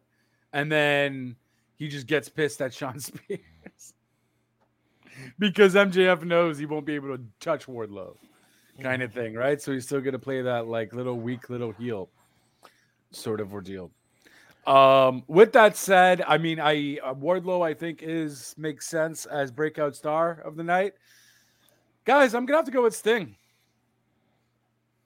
I did not think a 62 year old would jump off a balcony down three tables and live to tell about it and go back in the ring and still say hey to the fans and do a post interview revolution post interview thing afterwards. Like, no problem. So, Yeah. I mean, Side note, it- knowing that the tables break the break his fall, I love that he basically did it like a like a toddler crawling off the couch for the first time. He was just like, ah, ah. it's it was it was just like I don't want to get hurt really really bad here. Yep. um, I do think it, it's it's a it's a bold choice choosing a uh, A two time legend. Hall of Famer, legendary uh, wrestler uh, who's been wrestling for 30 years as your breakout star of the night. Um, a bold move, Cotton. Let's see how that turns out for you. Um, I'm just saying, man, like no, it was it was a great I I audibly said in the theater. I mean, fortunately they weren't like enforcing no talking or stuff like that in the theater, the theater. But I audibly said, I was like, dude, you are 60, get down. yeah. when he was up. stepping over that that uh railing. I I'm like, was like, no, you what are is he doing here? you are 62. You need to stop. Straight up. and and he said nope and like you said in the post media scrum uh he post show media scrum he he said he's having the time of his life he's Mm-hmm. having the best time he's had in professional wrestling in decades uh because he just gets to do fun stuff like jump off of a balcony into a pile of tables And he also did Basically- mention going into it too when he first debuted that that wasn't even a thing that crossed his mind that he would do matches like these. You know, he was kind of thinking the more cinematic route. Um, but uh, he mentioned that Cody Rhodes was the one that told him, he's like, dude, like you still got it though. When we're doing this now, but like your energy is still there. Like you can go in the Mhm. ring, you can still do it. You know, You know, so I think it's funny that Sting does better cowboy shit than Adam Page does. it's a valid point. I'm doing some cowboy shit. I'm doing I, I don't know coming from someone who didn't see the the main event um I no, mean, he did. fuck you. He jumped off the balcony. Adam Page jumped off the balcony. I don't I don't know if that's cowboy shit. Um Adam Page does cowboy shit said how like much of cowboy. fucking tying Adam Cole to to the ropes and repeatedly kicking him in the face. That was cowboy shit, though. Yeah, that's That is fucking cowboy shit. um He maybe He- he doesn't al- do crazy cowboy shit. He also came out with uh trans right and gay right colors on his outfit in the state that just passed the anti-gay rights bill don't say gay. Um that's fucking cowboy as shit. Oh snap! Uh, I didn't. Uh, I mean, I knew of the colors, obviously, and even the tassels he's wearing in the ring and so Mhm. on. But yeah, I didn't know that about Ohio. Okay, Uh, was it Ohio? It wasn't Ohio. no, it was Florida, uh, Orlando, Florida. Flo- Florida. Okay. But um but yeah, so breakout star of the night though to me is Wardlow. It's hands down. There there were a lot of other people who shone, but Wardlow this was really his coming out party. He's been a second fiddle for the last 3 years and and this is him coming into his own and he's going to be his own. So uh moving on to best line of the night.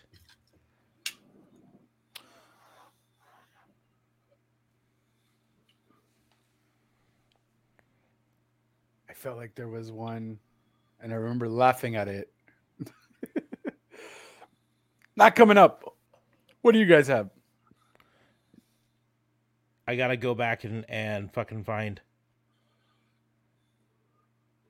Uh, Tony, what the hell are you doing? Was my line of the night. Jr. said it to Tony, and I can't remember what he was doing though. But um, it was bef- it was during the uh, uh, it was during the um, Bryan Danielson match. Uh, uh, Mox versus Danielson, but I can't remember what it was. But I just I actually wrote it in in our chat. Tony, what the hell are you doing? Um, for coming from Jr. That's my line of the night. Although I will also give it to uh, Nyla Rose for tweeting out right after the uh, Tay Conti versus Jade Cargill match uh, a gif, uh, not a gif, but an image. It's just the uh, a- AEW announcement thing that says HLA is hashtag All Elite.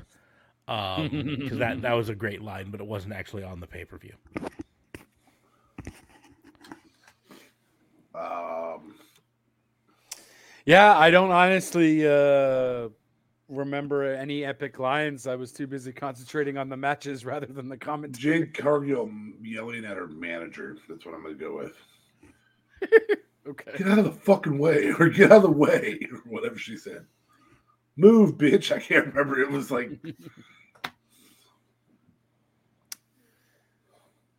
I, I remember there being something funny with um, with something CM Punk said to MJF, but I don't know. I can't. Uh, yeah, I'm gonna have to plead no contest to this one. But which amazingly was none of was not part of every AEW Revolution. There was not a draw, a no DQ. I was so happy that the Daniel Bryan match wasn't on it. Going to be a no DQ. you're you're still on this old chestnut. There have been five of them in three years. You act And like three of them were with Daniel Bryan. two of them were Daniel Bryan.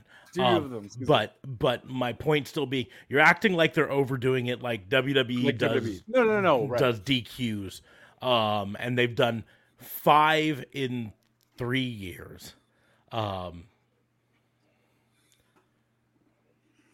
there have the other there have been more very- ties in in in uh, Major League Soccer in the last one year than there have been uh, time limit draws in the entire history of AEW. Yes. so You're right. You're right. ties happen. Get over it. Um, we're gonna move on. Best performance of the night. Not necessarily wrestling, but it could be.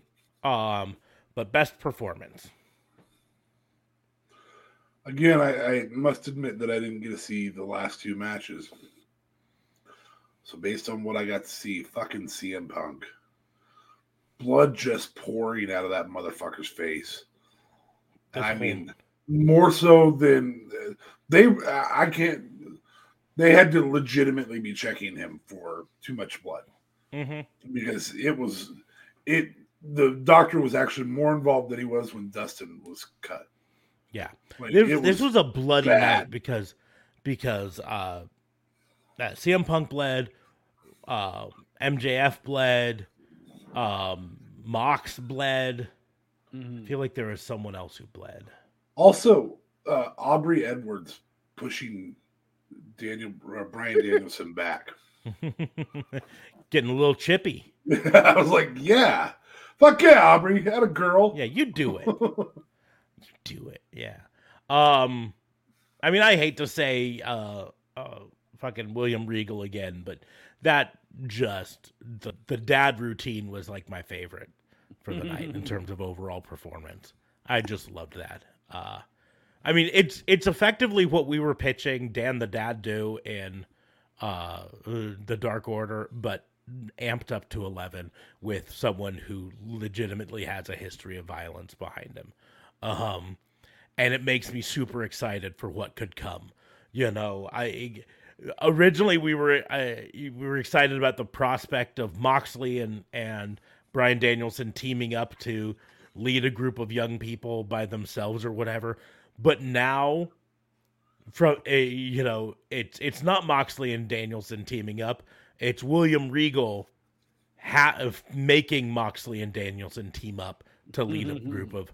Um, I mean, I can I can just imagine this being. This is what the Nightmare Family collective sort of thing really should have been. You know, when they when they brought in QT Marshall and and the Nightmare Collective. Right? No, no. You bring in fucking William Regal.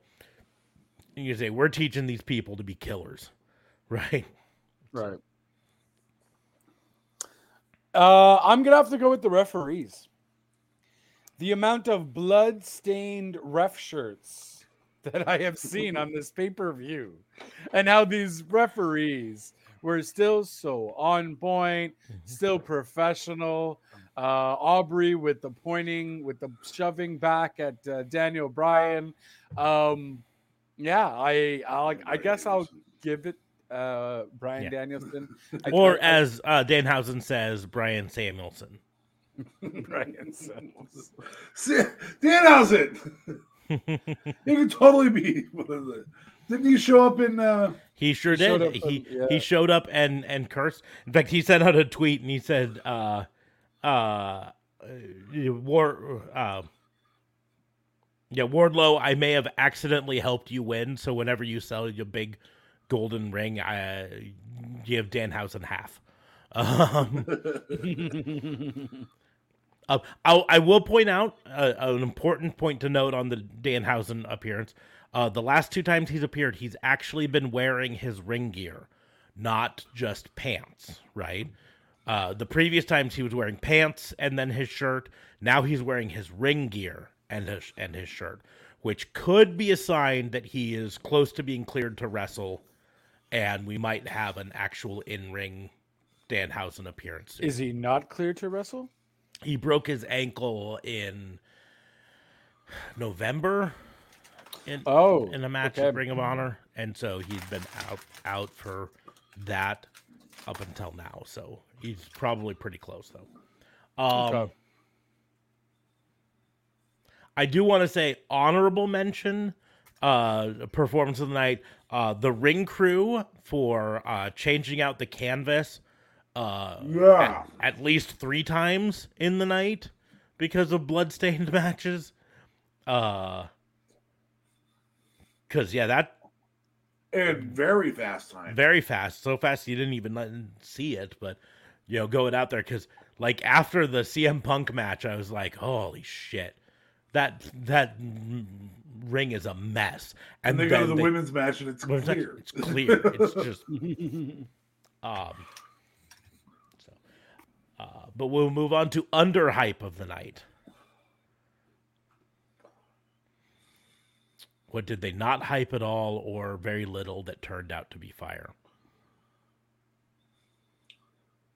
Well, they don't not hype anything, uh, but I cannot help but think that there was not enough hype around Adam Adam versus Adam. Let's you can make that argument. I'll i'll take that um, for just and again I didn't get to see them based on what I saw. They underhyped um, the the tag match, the um, Yeah. Young Bucks and Luch or Jurassic Express and Red Dragon. I think that's just the start to a feud, though. Um, That did turn out to be fire, though. oh, it was a great match. Great match. They obviously underhyped um, new signees because you know they didn't say anything about William Regal. Or Swerve. Who gives a fuck? That's an overhype still. Fuck me, man. Uh, He's okay, just I'm, I, Did it I'm not gonna get tell you you what swerved? I'm gonna tell you the underhype of the night because uh, it was so underhyped that um you guys didn't even mention it. The new women's championship belt that just like Right. Britt Baker just wore to the up. ring, just wore it to the ring, and and they're like, oh, by the way, there's a new belt, and and they showed, it, and then that's about it. And I'm like, you gotta present that shit, right? Yeah. That should have literally been at the they very will least. when they put it on somebody else. Apparently, Yeah. At the very least, it should have been Britt Baker standing at the top of the ring, or top of the ramp. Light hits her right at the belt, so it's all shiny. Right. And dramatic music. And and all that. That's what they should have done. But no, it's like she just walk into the ring, and I'm like, wait a second. I think that's Yeah. a different. That's a different belt. And then Like, they I realized it, it on Twitter. I realized it on Twitter because on Twitter it showed up right away. Yeah. And I'm like, oh, it is a new belt. Now, now it's in a side note. It's fucking fire. It's a nice. phenomenal belt. Oh, It's really nice. It's everything the AEW Women's Title should have been from Right. the beginning. Number one, it fits the theme. The old one didn't really fit the theme of the other belts, right? right. um you know it was these weird little eggs and they were tiny and they didn't fit and everything And this one looks it looks kind of like a female version of the the men's title it's different shapes you know the men's title has the kind of jaggedy edges that fit together and this one's straight but it's still a fairly similar similar overall It looks like a world title. It Yeah. looks like a world title, and it's it's not tiny. It's it's the right size, you know, everything. It's great. So that's my Which under. why I thought maybe Britt would have lost.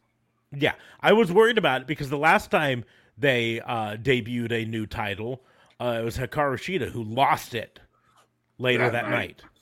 Right. And so I was a little worried. Like when it came out, there was a part of me that was, and I don't want to say worried. Worried's not the right word. There was a part of me that was like, does this mean that Thunder Rosa is winning? Is this their new routine? Yeah. Change the title. change the title, let the other person win. I mean, I guess it's good that they didn't do that because then it would be a big tell. You know, whenever someone shows up with a new title, like, oh, oh, they're losing. Right. Okay, here here's where I think we're gonna have a lot of potential options. OMG moment of the night. You're 62 years old. That is definitely an option. 62 year old Sting diving off the balcony through stack of tables. I mean, we can't take something from Sammy Guevara though. Sammy Guevara, Yeah, Sammy doing the Spanish, fly. off the off the entrance ramp through How tables. is he not dead? Um. Uh, uh who Oh. who went off the by the announce? Um. Uh, oh, Hobbs and uh, yeah. Uh, during that match, there Hobbs, Hobbs and and Keith Lee. Keith Lee.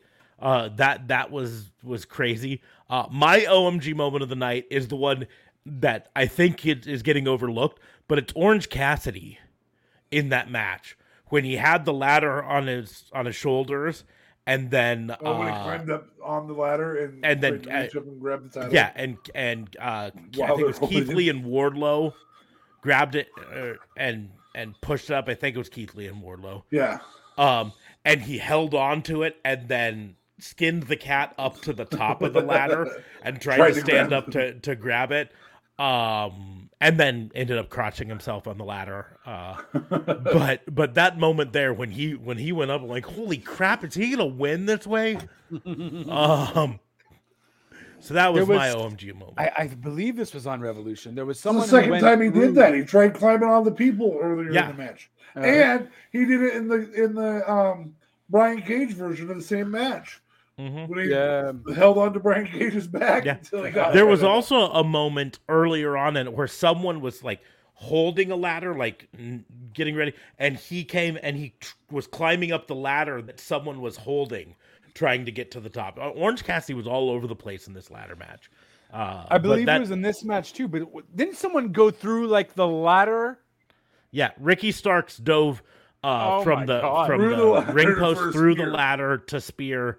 Um, I can't even remember who he No. speared. Like Might that have is been Cassidy, OMG might moment galore. Though when I saw that, I'm like, what the. F-? That's what I was saying. This OMG moment. There's there's a ton of them. I mean, you, we could pull up almost any of the matches and be like, oh, here's Man, the OMG moment. I am gonna rewatch this tomorrow, and I swear to God, I'm gonna be editing it at the same time, just for all the OMG moments, because Mhm. there was a shit ton in like each match. Yes, like literally every match, every match. Now I will say, on on the Orange Cassidy front, if if they do continue to have him try to get the the hanging ring, he needs to be successful at some point at this juncture. Mhm. And the reason he needs to be successful is the same reason we talk about Kofi getting the getting back in the ring, you know, or or uh, any of the other people that they do that with in the Royal Rumble. At some point, that person that has to be part of the reason they win. So at some point, Orange Cassidy's got to get up there, hang from that ring, pull himself up enough to actually unhook the ring, Mhm. and then let himself drop. Yeah, that's got to be something. I mean, it's a big pillow, so you could put it underneath him and catch his fall. Um, I, Oh, how hilarious would that be if they a- did that? another honorable mention, uh, OMG moment. Uh, Jade Cargill, um, at the beginning of that match, just fucking kissing Tay Conti. Yeah, what was that about? That didn't make. It was about throwing Tay Conti off her game. Really, Oh, okay. uh, that's what it was. It, it was a power move. Uh, um, I, I will also point out that Tay, Tay did it later to her. Yeah, Tay did it later to her back, and uh, but Jade Cargill, like twenty minutes after the match, tweeted out surprisingly soft lips.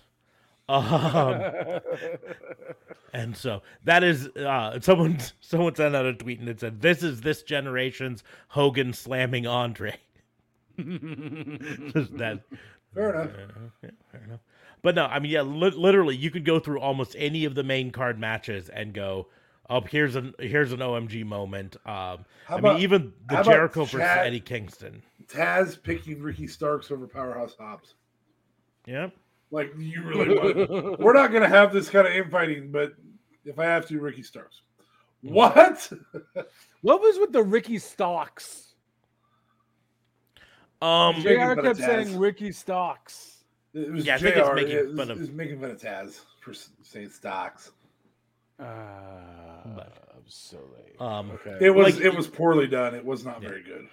Yeah. Uh, but you could go to like the Chris Jericho versus Eddie Kingston uh, match.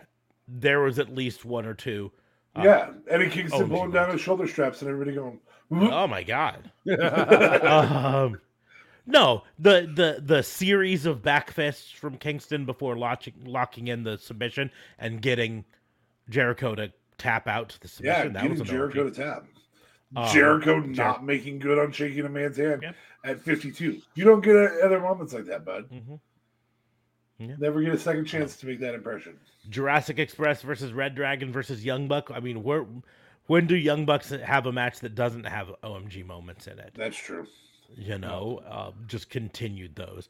We mentioned the ladder match. We mentioned the Jade Well, wasn't there a moment that uh, in in the Young Bucks match, I thought there was a high low done by uh, one of on Luchasaurus. Um, Kyle O'Reilly still got the low, but I think one of the Young Bucks got that on it. I believe so. There, remember there was a large, like the story they told at the beginning was Red Dragon and, and Young Bucks were working together, um, most of the time, and and doing stuff, and then it fell apart at the end. Um, you know, CM Punk versus MJF, the dog collar match was full of fucking oh my. I mean, even just the holy shit, CM Punk's gonna bleed out. Yeah, Um, I mean it was a lot of blood. OMG moment. Oh my gosh, that's William Regal. mhm. Oh my gosh, he just slapped both of them. Yep. oh my God! It's Swerve. No, no. No, nobody got that. No, No, no. no. There's a reason for that. I, I think it was at Revolution, and I'm sorry, guys. I've been watching so much AEW and thing. I'm getting my stuff confused. There was also like um, he. I feel like it was Jungle Boy. He countered someone, and then he kind of jumped over the other person to do a Canadian Destroyer. That might have been Rampage, though.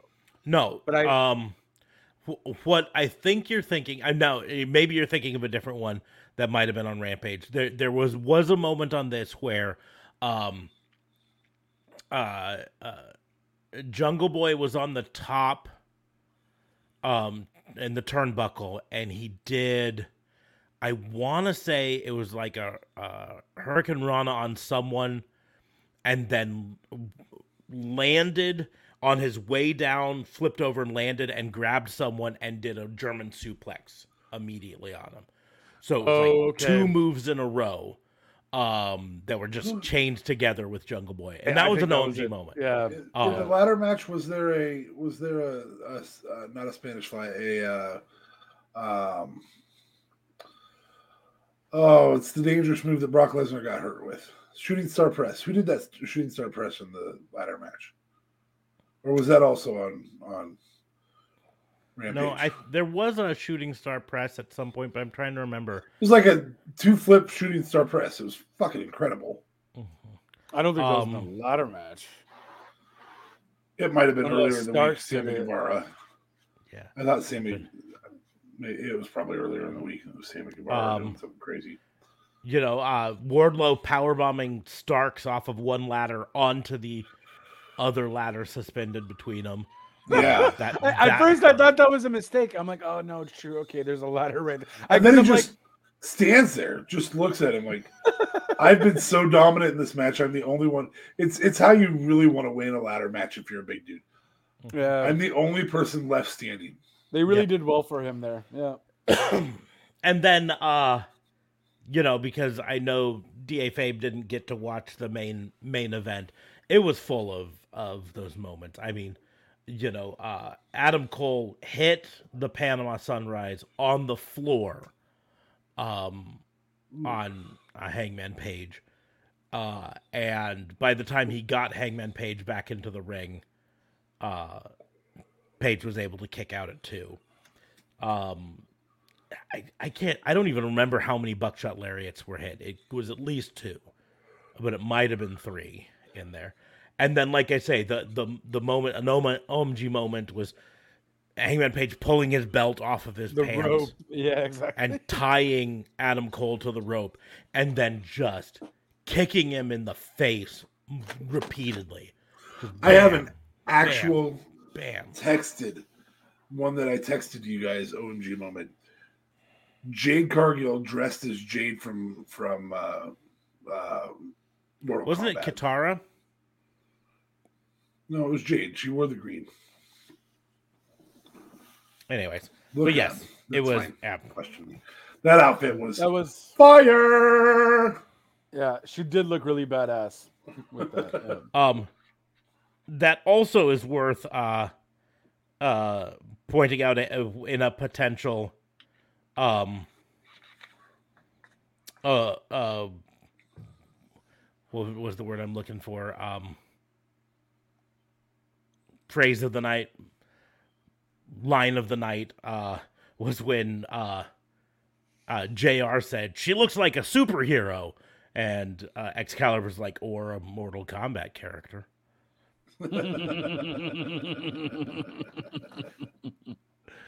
like, like, uh, yeah, I can't. I, I I- think I've stopped listening to Jr. Like, I really can't with his like old grandfather bring dad to the jokes. table now. Like other than that, he's good old Jr. That's it. It's just nostalgia, man. It's just he's really sounding like he's like no offense, but Jr. just give something backstage, man, or something. Either It's- Jericho can go to just Excalibur is making you look bad, man. Like you're not gonna be as good as X. You're not gonna be good as Like- Taz, even. Like go to go to a three man crew and either break up the Taz group, and Taz is the third man, or let Jericho go ahead and be the third man. And Jr. You have value, but it ain't on a mic anymore, man. Yeah, especially not with this kind of type of wrestling where I get it, you're trying to learn on all these wrestlers and whatever, but like nah man, you just you you, you haven't put your work in to try to know what the hell, you know, like you're not hip. It's Sunday night, and you know, like he can still cut that part. He'll cut the. Yeah, I mean, he does Sunday great. He night. does that you know that. I was saying before, what they should do is transfer uh, Jr. into a Mean Gene Okerlund role. Yeah, Yeah. like interviewer. He- Well, He's- I mean, and and he'd be better at it than than Mark Henry is. Yeah.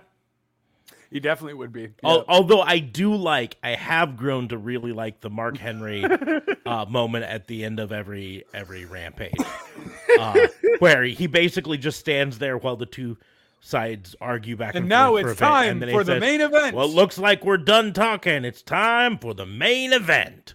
That's basically his whole thing.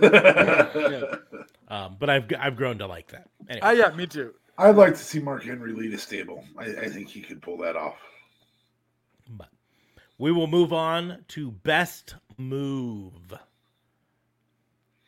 This can go hand in hand with OMG moment because a Is lot of the Sting? times they're they're OMG moments. But I, I don't know, like Sting jumping off. That's that's a hell of. a I mean, move. I'm going with Spanish Fly. you know, it's a Didn't very see good it. Oh man. It was the, about the only thing that I didn't like about it, and this is really being nitpicky, so I'm gonna But that's you, caveat it so there. We love but, you for it. Yeah, I get nitpicky sometimes. was Really? uh, Sometimes to me Nah, you're Spanish just flies. Spanish flies work best when there's very little setup to, for them. When they kind of uh, are, are a surprise, like someone running at you in the ring. running at you, and then bam, Spanish fly, and and you turned it around on them, sort of a thing.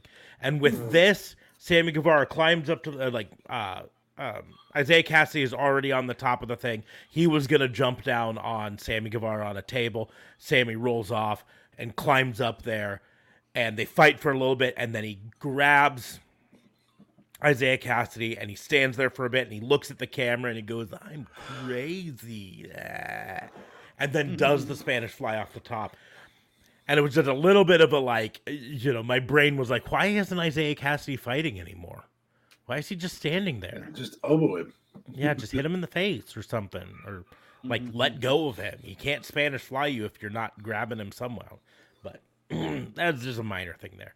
Um I I will say for me the best move is what I was mentioning with Jungle Boy, and I, I wish I had the the the exact sequence down.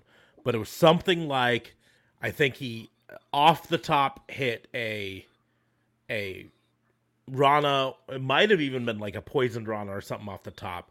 It was a So- Hurricanrana, and then he immediately went into And then when he the other the landing, other he just rolled through buck. and grabbed the, the young buck and German suplex. So it's two moves in one, but it was Yeah. so well done, so smoothly well put done. together that I was like, ah. That was very good. Oh, hold on. OMG moment. CM Punk with ROH gear. What Oh up? yes, yes, that is definitely. I we should have talked about that. ROH Not just Ring of Honor gear, or Ring of Honor, but it, it played into. It was it was a combination of moments because it started off with MJF stealing CM Punk's music for his entrance. Right.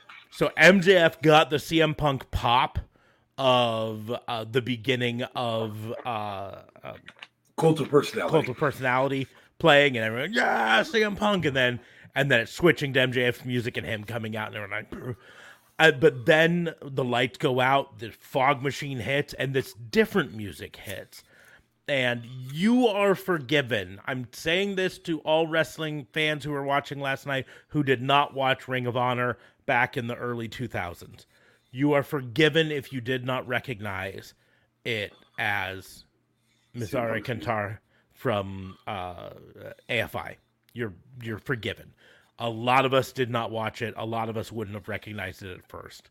Um, but the fact that then he came out in his old Ring of Honor gear, uh, and and then they played up on it. They actually showed like like pictures of his old Ring of Honor gear and, Yep. and and stuff like this, and showed how it was it was a throwback to that.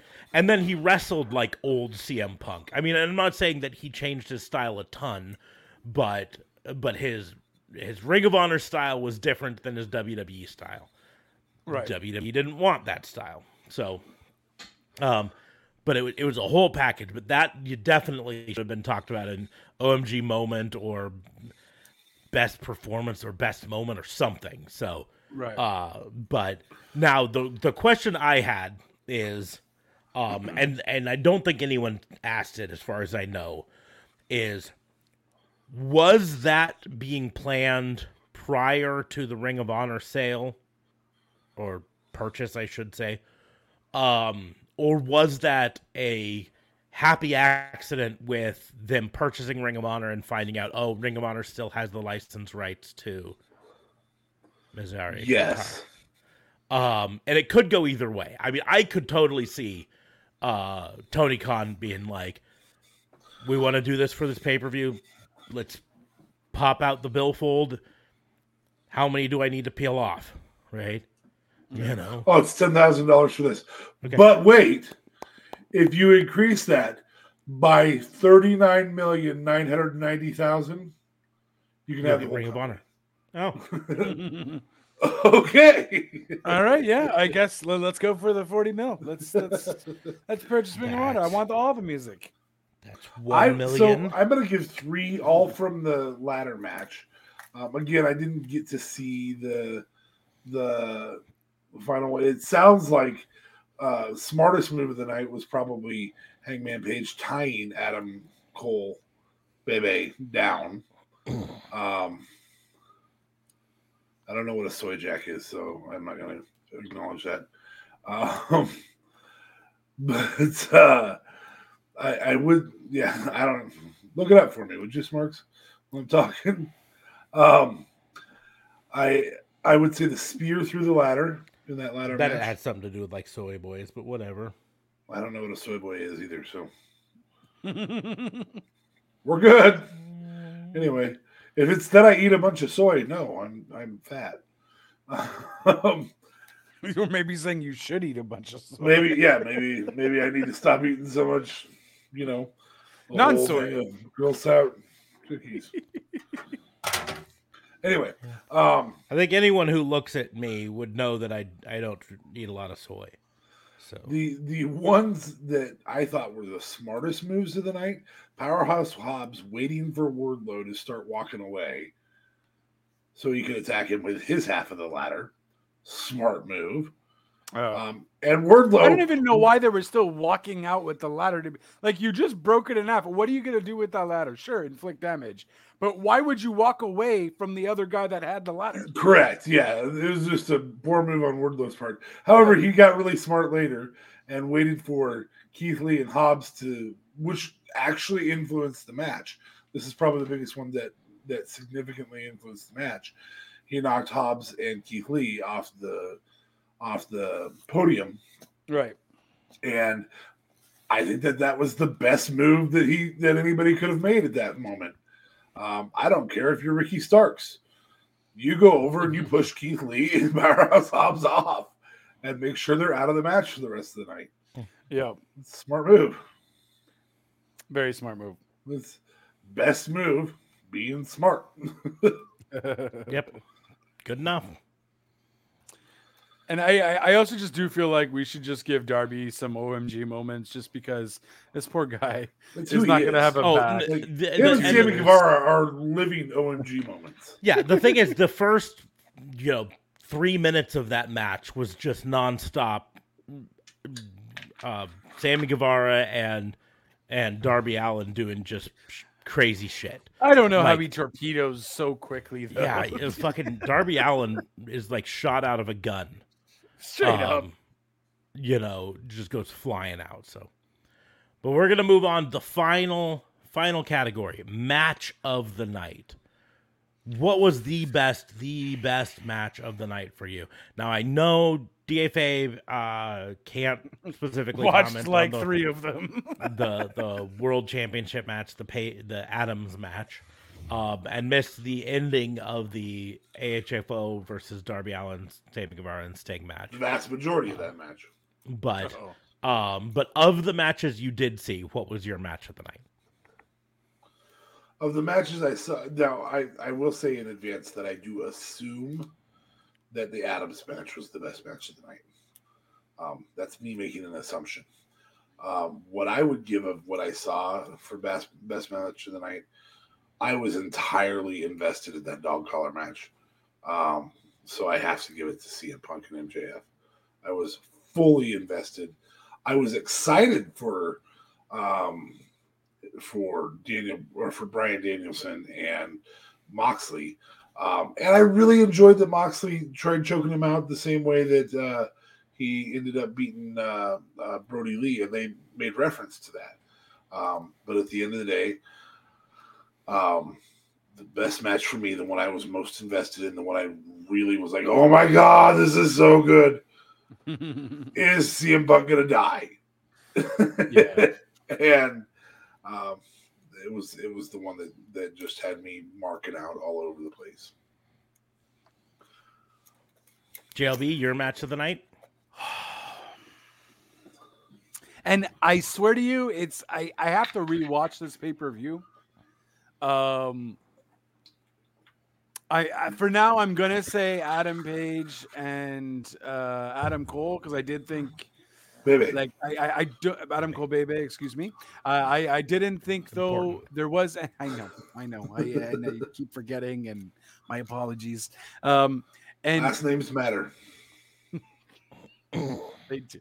They do. uh, yeah. So I mean, I I- I think that's a given because that was a fire match, but at the same time, I feel like I'm doing injustice to I don't know because I really enjoyed the the tag match. You know what I mean? Like I'm I'm almost putting that three way tag match up there too because I really did enjoy. Although none of us picked anything for that tag match, which was my crazy, but um yeah but i i guess uh, the adam cole and uh the page was fire. I just kind of maybe wish adam cole would have won maybe or something bigger should have happened. But i mean it was still a fire match so i can't complain. Maybe i'm just trying to find something um to hate. But yeah that's uh, adam cole and uh cowboy shit. Yeah. For for me, uh best match of the night was the Adams match. Um from a storytelling Yeah, standpoint, um from from a thing i i personally was happy for hangman page to win i think he does need a few more title defenses under his belt before before he loses it it's i i've said it before it's not Is this about the first time he about beats Adam. Cole? Baby? um I think it's the first time they faced each other. It's It the is, first um, time in AEW they've faced each other. They may have right. faced each other back in Ring of Honor, but you also have to remember when they were both in Ring of Honor together. Adam, uh, Adam Cole was the bigger star. Adam Hangman Page was not a big star in Ring of Honor at that time. Right. Right. Uh, No, no, I, I, I more meant in AE dubs. Can't disagree with Terry Brass on this. I think that's a good move. I also think Adam Cole would be a good move. Either of those two. yeah, I think Adam Adam Cole Cole eventually, uh, Mr. Bebe eventually taking it off of him. Um, I mean, it, it's going to have to be a heel, so MJF being the person that takes them off wouldn't be uh, a bad choice either. You're right. Um, but but it's I, I don't think anybody'd be upset with either of those people taking that title off of.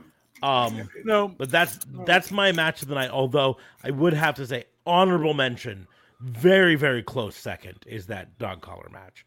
Very close second. God, just Um, and you know, I'll point out that like uh, CBS Sports gave three of the matches on the night uh, identical scores of A minus, and it's the Adams match, the dog collar match, and the Chris Jericho versus Eddie Kingston match.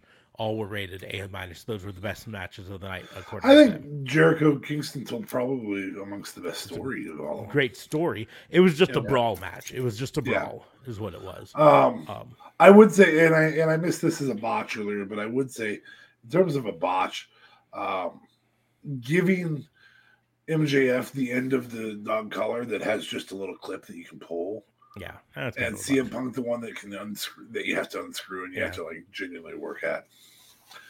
Is that why he was able to take it off? Yes. Yeah, I don't think he. Yeah, I I, don't. Did, did I he, think it was designed that way so that he could take it off Mhm. on purpose, but But I thought the whole it, point it was didn't you really have a couldn't very take long it off. segment. Well, Because I was it- very it- confused. I'm like, how did he take it off? I'm like, did then he they have just like a- reclipped it like, like Yeah. it was I see. That, that's the I missed. what? I missed him actually taking it off. Oh. And so I I didn't I didn't see it as he took it off. I saw it as it came unclipped. Either way, it's it's a mess up. Um, it shouldn't have come unclipped. You know, Oh, it should have been. But I didn't see him actually take it off. I, to me, it played off as if you know this match was just uh, you know so violent that it just kind of came off. Uh, Kingston looked awesome in the ring. Terry, you were one hundred percent. Here's the deal, uh, Um, King Kingston. Kingston is a wrestler that's been underrated for a long time, and and this is an example of him showing off his skill in the ring.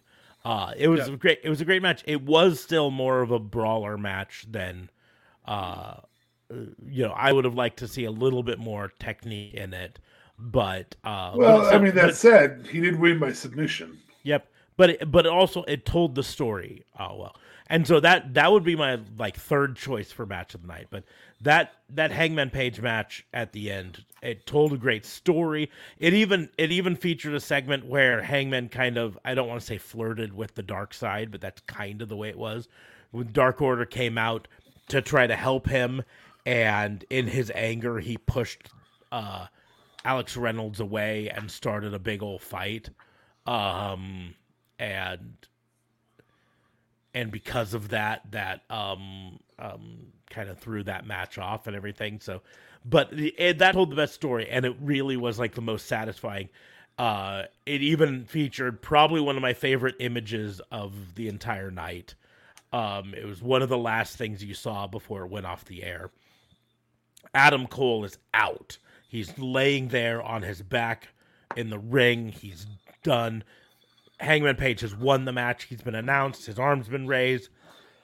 and he walks over and he kneels down next to to uh, Adam Cole, Bebe, and he lifts his hand up and he shakes his hand, shakes the hand of the unconscious Adam Cole, and then and then walks away. And it's such a great image to me of this unconscious Adam Cole getting his hand shaken shaken by By Hangman Page by Hangman doing Page, cowboy shit, cowboy shit. which is honoring his good fighter.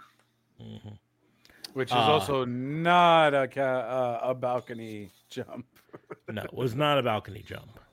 Uh, Right. But so, uh, in the grand scheme of things, this pay per view, um, I th- I do think we probably all can agree on on one thing of the pay per view, and maybe we can't. Maybe maybe I'm gonna be uh talking. Yeah, maybe you're just of turn with this. assuming. I'm a, Yeah. I'm a, I am assuming, but um, I I feel like we all Hmm. can agree on this statement. What the fuck's going on? Best pay per view of the year so far. What did we have so far? Ooh. We had we had Rumble. we Royal had day Rumble, one. day one. Um, we've had GCW. We had the Hard Justice. Yes. So best pay per view. I don't. I don't know how Impact went Saturday night. I don't either. Technically, I didn't know. I didn't. Watch I would also say we have not had an A plus pay per view yet this year. I'll agree with that. I'll We've agree had with that. Because look, I- in this, fact, I- pay per view was it's great. best of the years so far, it is the it, it is an A minus. I don't think we've had an A pay per view yet this year. I think we have an A minus pay per view here. Terry agrees with us and says even the free show was exciting. Heck yeah, it was. Fucking House of Black. I might it feel better about this one had fucking Bleacher Report worked. right. FITE worked flawlessly. Yeah, thanks, man. I tried to buy it on flight. Yeah. FITE. I. I, I am gonna say that um seeing it in theaters, uh there were pluses and minuses to it. The only minus was there weren't a lot of people there. I wish there was more people there. Um, but it was probably the best overall experience watching a pay per view I've ever had. Uh, seeing it on a thirty foot dude. I used to sit on your couch and watch them with you, bud. Yeah, you did. Oh, Uh, you know what I didn't have? You know what I didn't have? A 30 foot screen and movie theater popcorn and free refills on soda. Um, It's pretty big I- get there. Um, That's pretty big game. Yeah. I suppose. Uh, no, no matter how Well, tight your Raisinets. is. yeah. Now, now here's the deal. It would have been better if someone was able to join me for Oh. the. Dude, I got the kids. So I do got I. kids, man. and I got Hey, like four thousand kilometers away from you, so you know. Yeah. No, we speak in freedom units here. so it's three thousand miles. Oh, okay. Yeah. Yes, three thousand miles. Excuse me.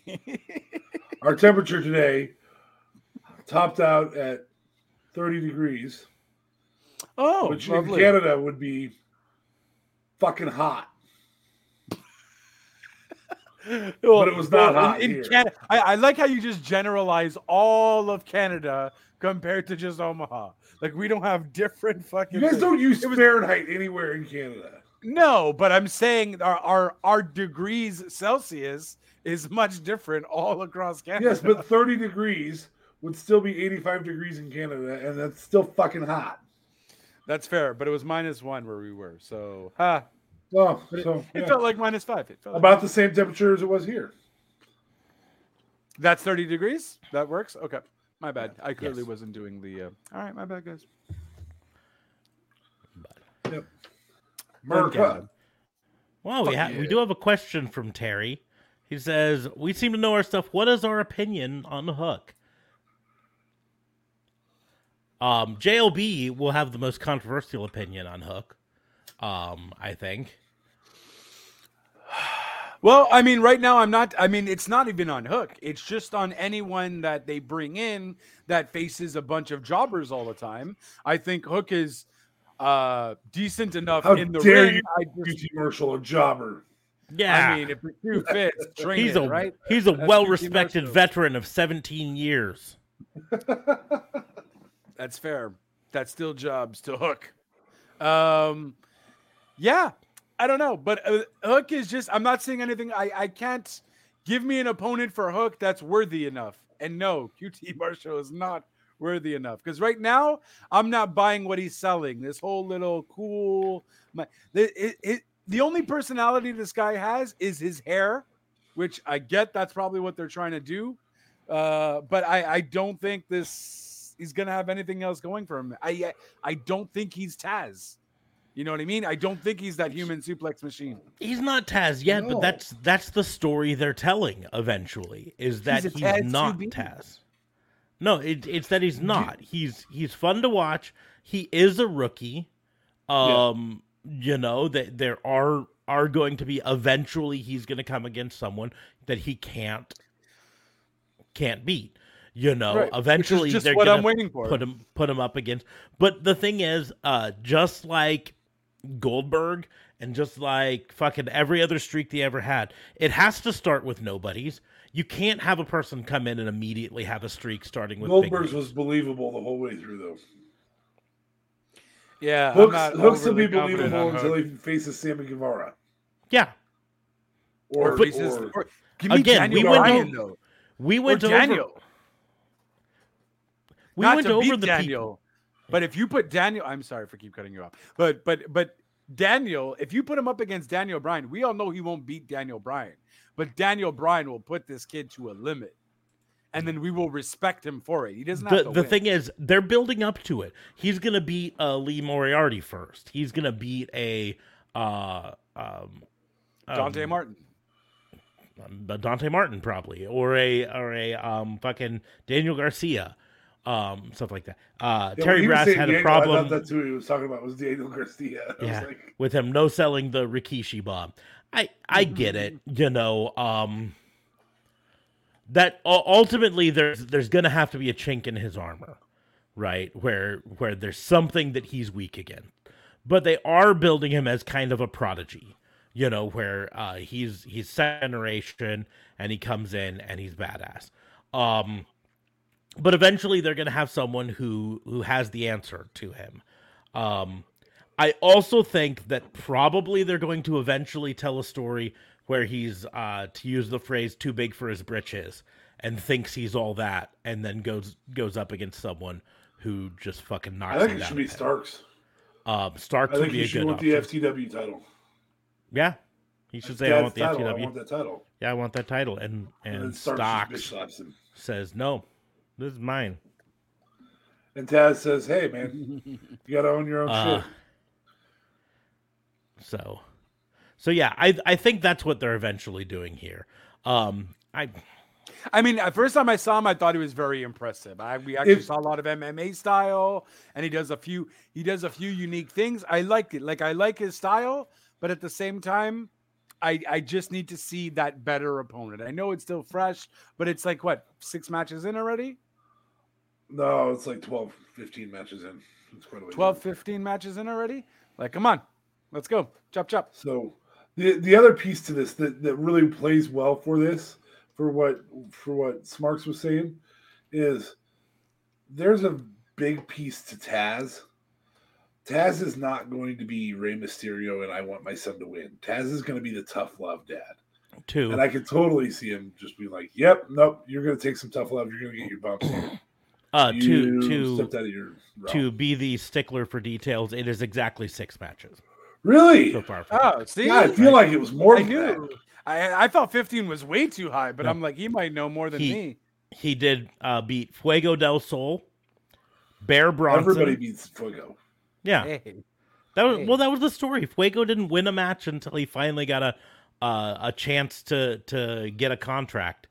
Um, he, Bear Still Bronson. He beat match. Aaron Solo. He beat Serpentico in one minute. That was an awesome match, though. It was great. Serpentico puts up the streamers and Hook is like, fuck that. Um, he beat Blake Lee on uh, Rampage, and Blake Lee's a nobody. And then QT Marshall. That's the story they're telling. He's working his way up, up a ladder, right? Um, the And next so step from QT Marshall. a couple rungs and gets bitch slapped. Okay, now that we're done with the stepping ladder for like I, I from the dollar a store, I would like yeah, exactly. No more metaphors. Got it.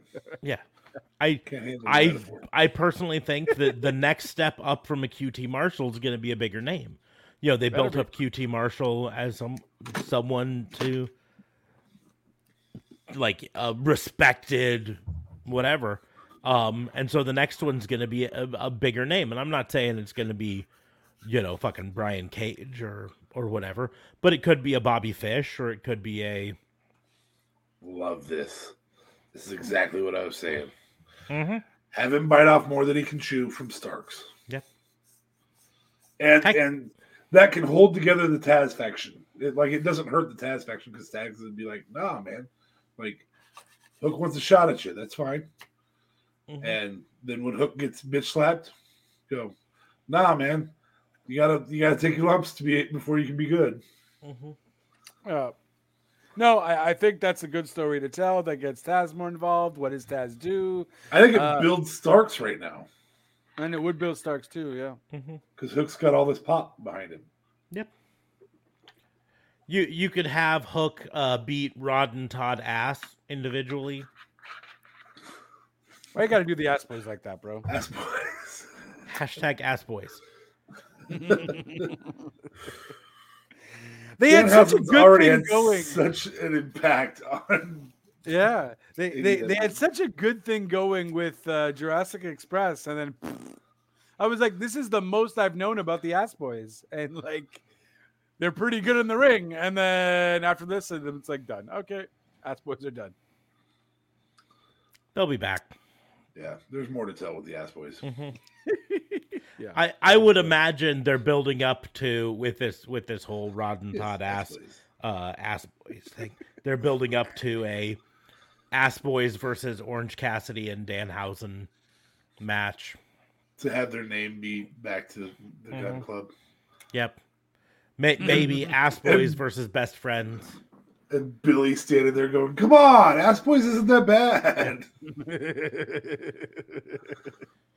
I think they do enjoy the ass boys though. They're like, you know oh, what? they're, they're definitely worked, playing guys- into it. Yeah, for Um, sure. How long till his cursed leg is healed? Uh, we we don't know specifically, but I did mention earlier Danhausen is now wearing his ring gear instead of just regular pants. Uh, so I would anticipate that that's a sign that he's pretty close to actually competing in the ring, and um, and so the next question is, does Tony Khan shell out money for the actual tequila song? That's what Side note: Danhausen That's what is his now song was? officially wearing more than I am. Mm. You're Pooh Bear in it. Good to know. uh I. I would assume Danhausen is really close. I mean, it has been five months since the injury, I think. Um uh and He's that ass man. You know who's reportedly still out though, and reports are saying that she is back and off on off medical leave is Oscar. Uh she apparently has um uh disputed that claim. That's that it. She's Yeah. But That's what I'm uh, saying. But good. Um, looks like Danhausen's last match was uh in November, November 26th. So we're four months, almost five away from it. And he said he's ahead of schedule. Um, so How much? um, If you're Danhausen and you're like, I got, I'm, I'm on AEW, and they buy ROH and put you on ROH, do you, do you go? "Well, damn it! Now I'm in Roar instead of AEW, ANW. Very evil. Want lots of money.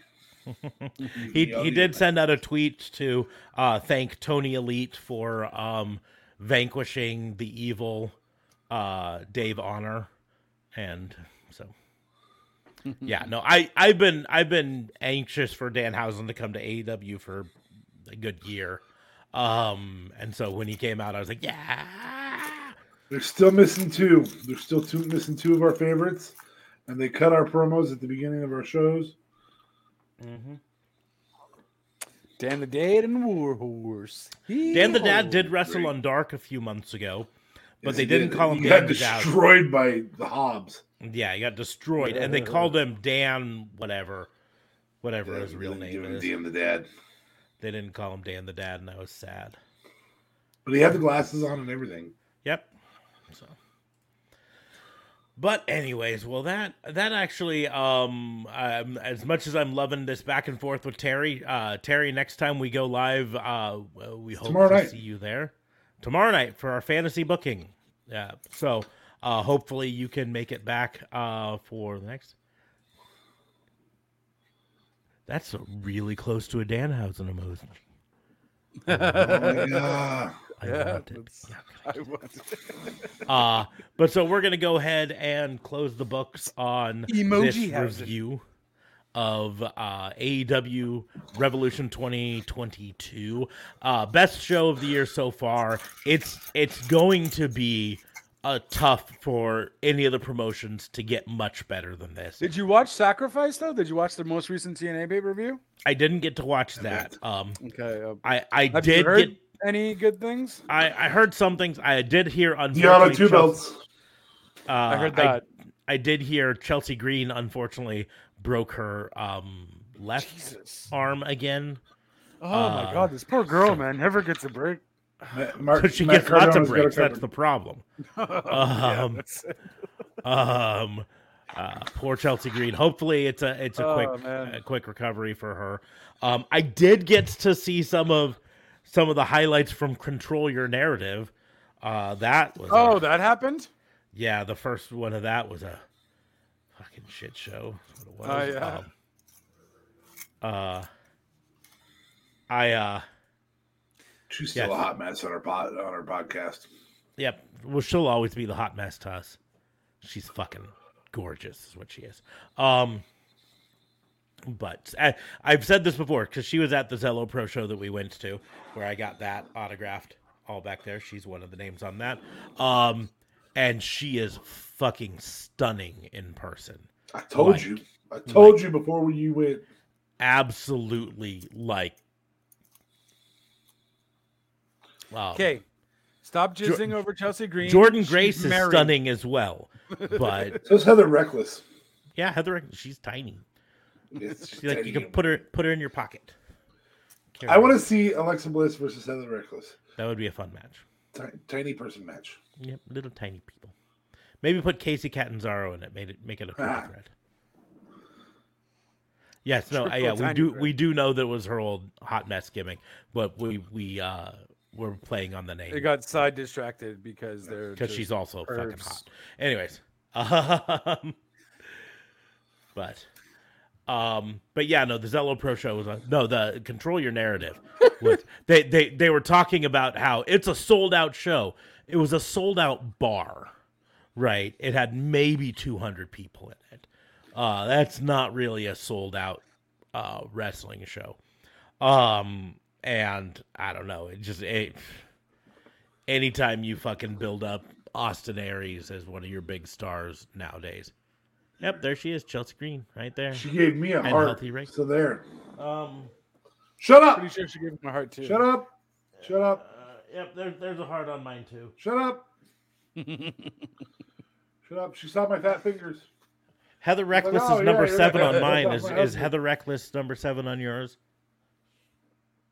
She might be number five on yours. She's number seven on mine. Number seven? Huh. Chelsea Green's number five on You mine. guys were right beside each other. No, I, I Yeah, got we mine. both Probably signed the same. I had mine almost entirely signed before he showed up at the show because he, Yeah. he showed up a little later than I did. Oh, okay. So I had mine mostly mostly signed. you by didn't the even time wait show. for your friend. What is De- wrong? with you? detectives detectives are hourly and and DAs are are salary and so Yeah. we- He he hmm. had a long day at the courts and he was late showing up. I wasn't gonna just wait around and not get autographs when I had a chance wow. to. This to is why interview he'd go some- to the theater and remember that time instead of being with you in a living room watching wrestling. but- um. we usually do it without pants. Yes.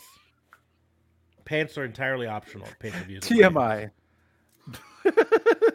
Um, but anyways, uh, Control Your Narrative was a shit show. Only one person took them up on the rant room and spent three uh, three minutes in a room with Austin Aries. Who knows what was said? Oh my Um, god.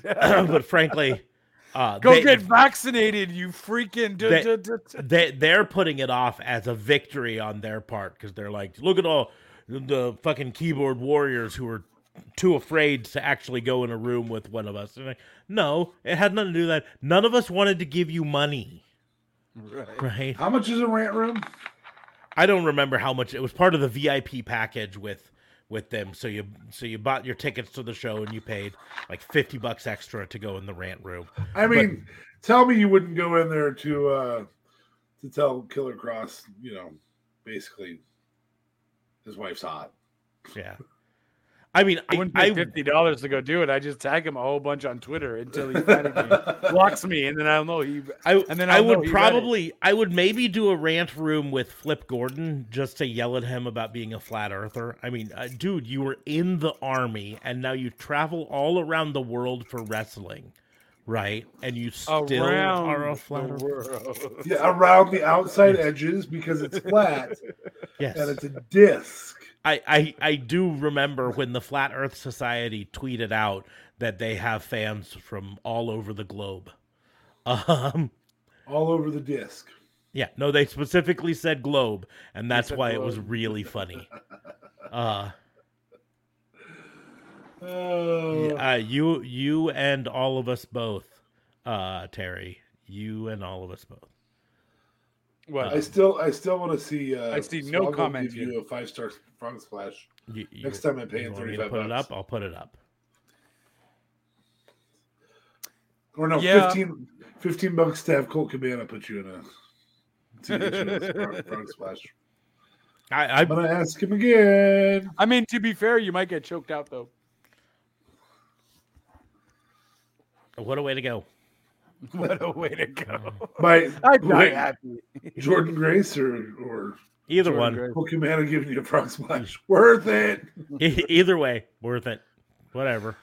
Um Yeah, that happy birthday uh, pie thing was a bit. Uh, oh, That was I- uh, I just disgusting.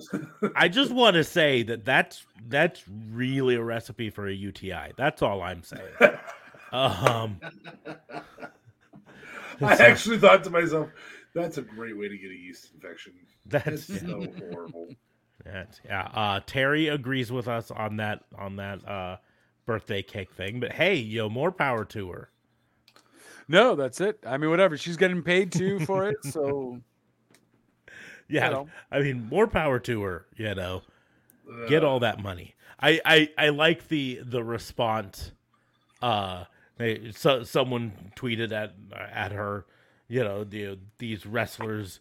Uh, uh, putting out these pictures just so just so men can jerk off to it, and her response was, "Well, y'all were gonna do it anyways, so we might as well get, paid, for it. it." Get you paid know? Straight up. But anyways, on that note, we're gonna go ahead and wrap things up for tonight. We will be back tomorrow night, or actually tonight, um, because of the way time works. Um, but we will Don't be back tonight for uh, the Fantasy Booking Institute. You can follow us all over the social medias. You can follow me on Twitter, TikTok, uh, Instagram at Raw and Order WBU, just like it shows right there. Uh, link is in the doobly doos if you don't want to type things out. You can follow me on Facebook at Pissant Podcast. We do live stream this on uh, Facebook, Twitter, and no, excuse me, Facebook, YouTube, and Twitch. Although we will be doing some Twitch exclusive streams. So if you want to catch all of our streams, make sure to follow us on Twitch. That's going to be where uh, you get everything there. Uh, but we do still also put this out as an audio podcast. So if you want to, you can find it wherever you listen to find podcasts. Um, Raw and Order WBU, wherever you go. But you can follow DA Fabe at DA Vincent Kayfabe. I nailed it that time. Yep, Boom. got it right on there. And JLB is at JLB 420. Real Talk Radio, though, is the brand at Real Talk Radio 8. Guys, guess what? I done did it. I bought WWE 2K22, and because I have the NWO for Life version, that's right, I bought the full fledged version, I get to play it tonight. So you're going to see your boy JLB on Twitch playing some WWE 2K22, and that link will also be down in the doobly doo, along with anchor.fm slash RTR, where you can listen to my podcast on any stream site that you like. And uh, guys, this was fun, just like Revel- the Revolution pay per view, which I certainly really want to rewatch again. You know what I mean? Like, I just want to relive some of those moments again because it was spot on. Uh, just like our hot takes for tonight on Revolution. Best pay per view so far. Gotta watch the uh, Impact one. I feel like that would be doing it injustice if I don't, but uh, certainly looks like it's going that route. Um, dare I even say probably going to be better than Mania. Ooh, that is a hot take. I'm not disagreeing with you, but that is a hot take. Hot Uh, off the plate Ah, there. just got burned. Hot take. ah, oh, jeez. Ah, Uh, but on that note, we're going to go ahead and close the book on the Wrestling Booking Unit. Thank you all for listening. We will see you soon. Tonight.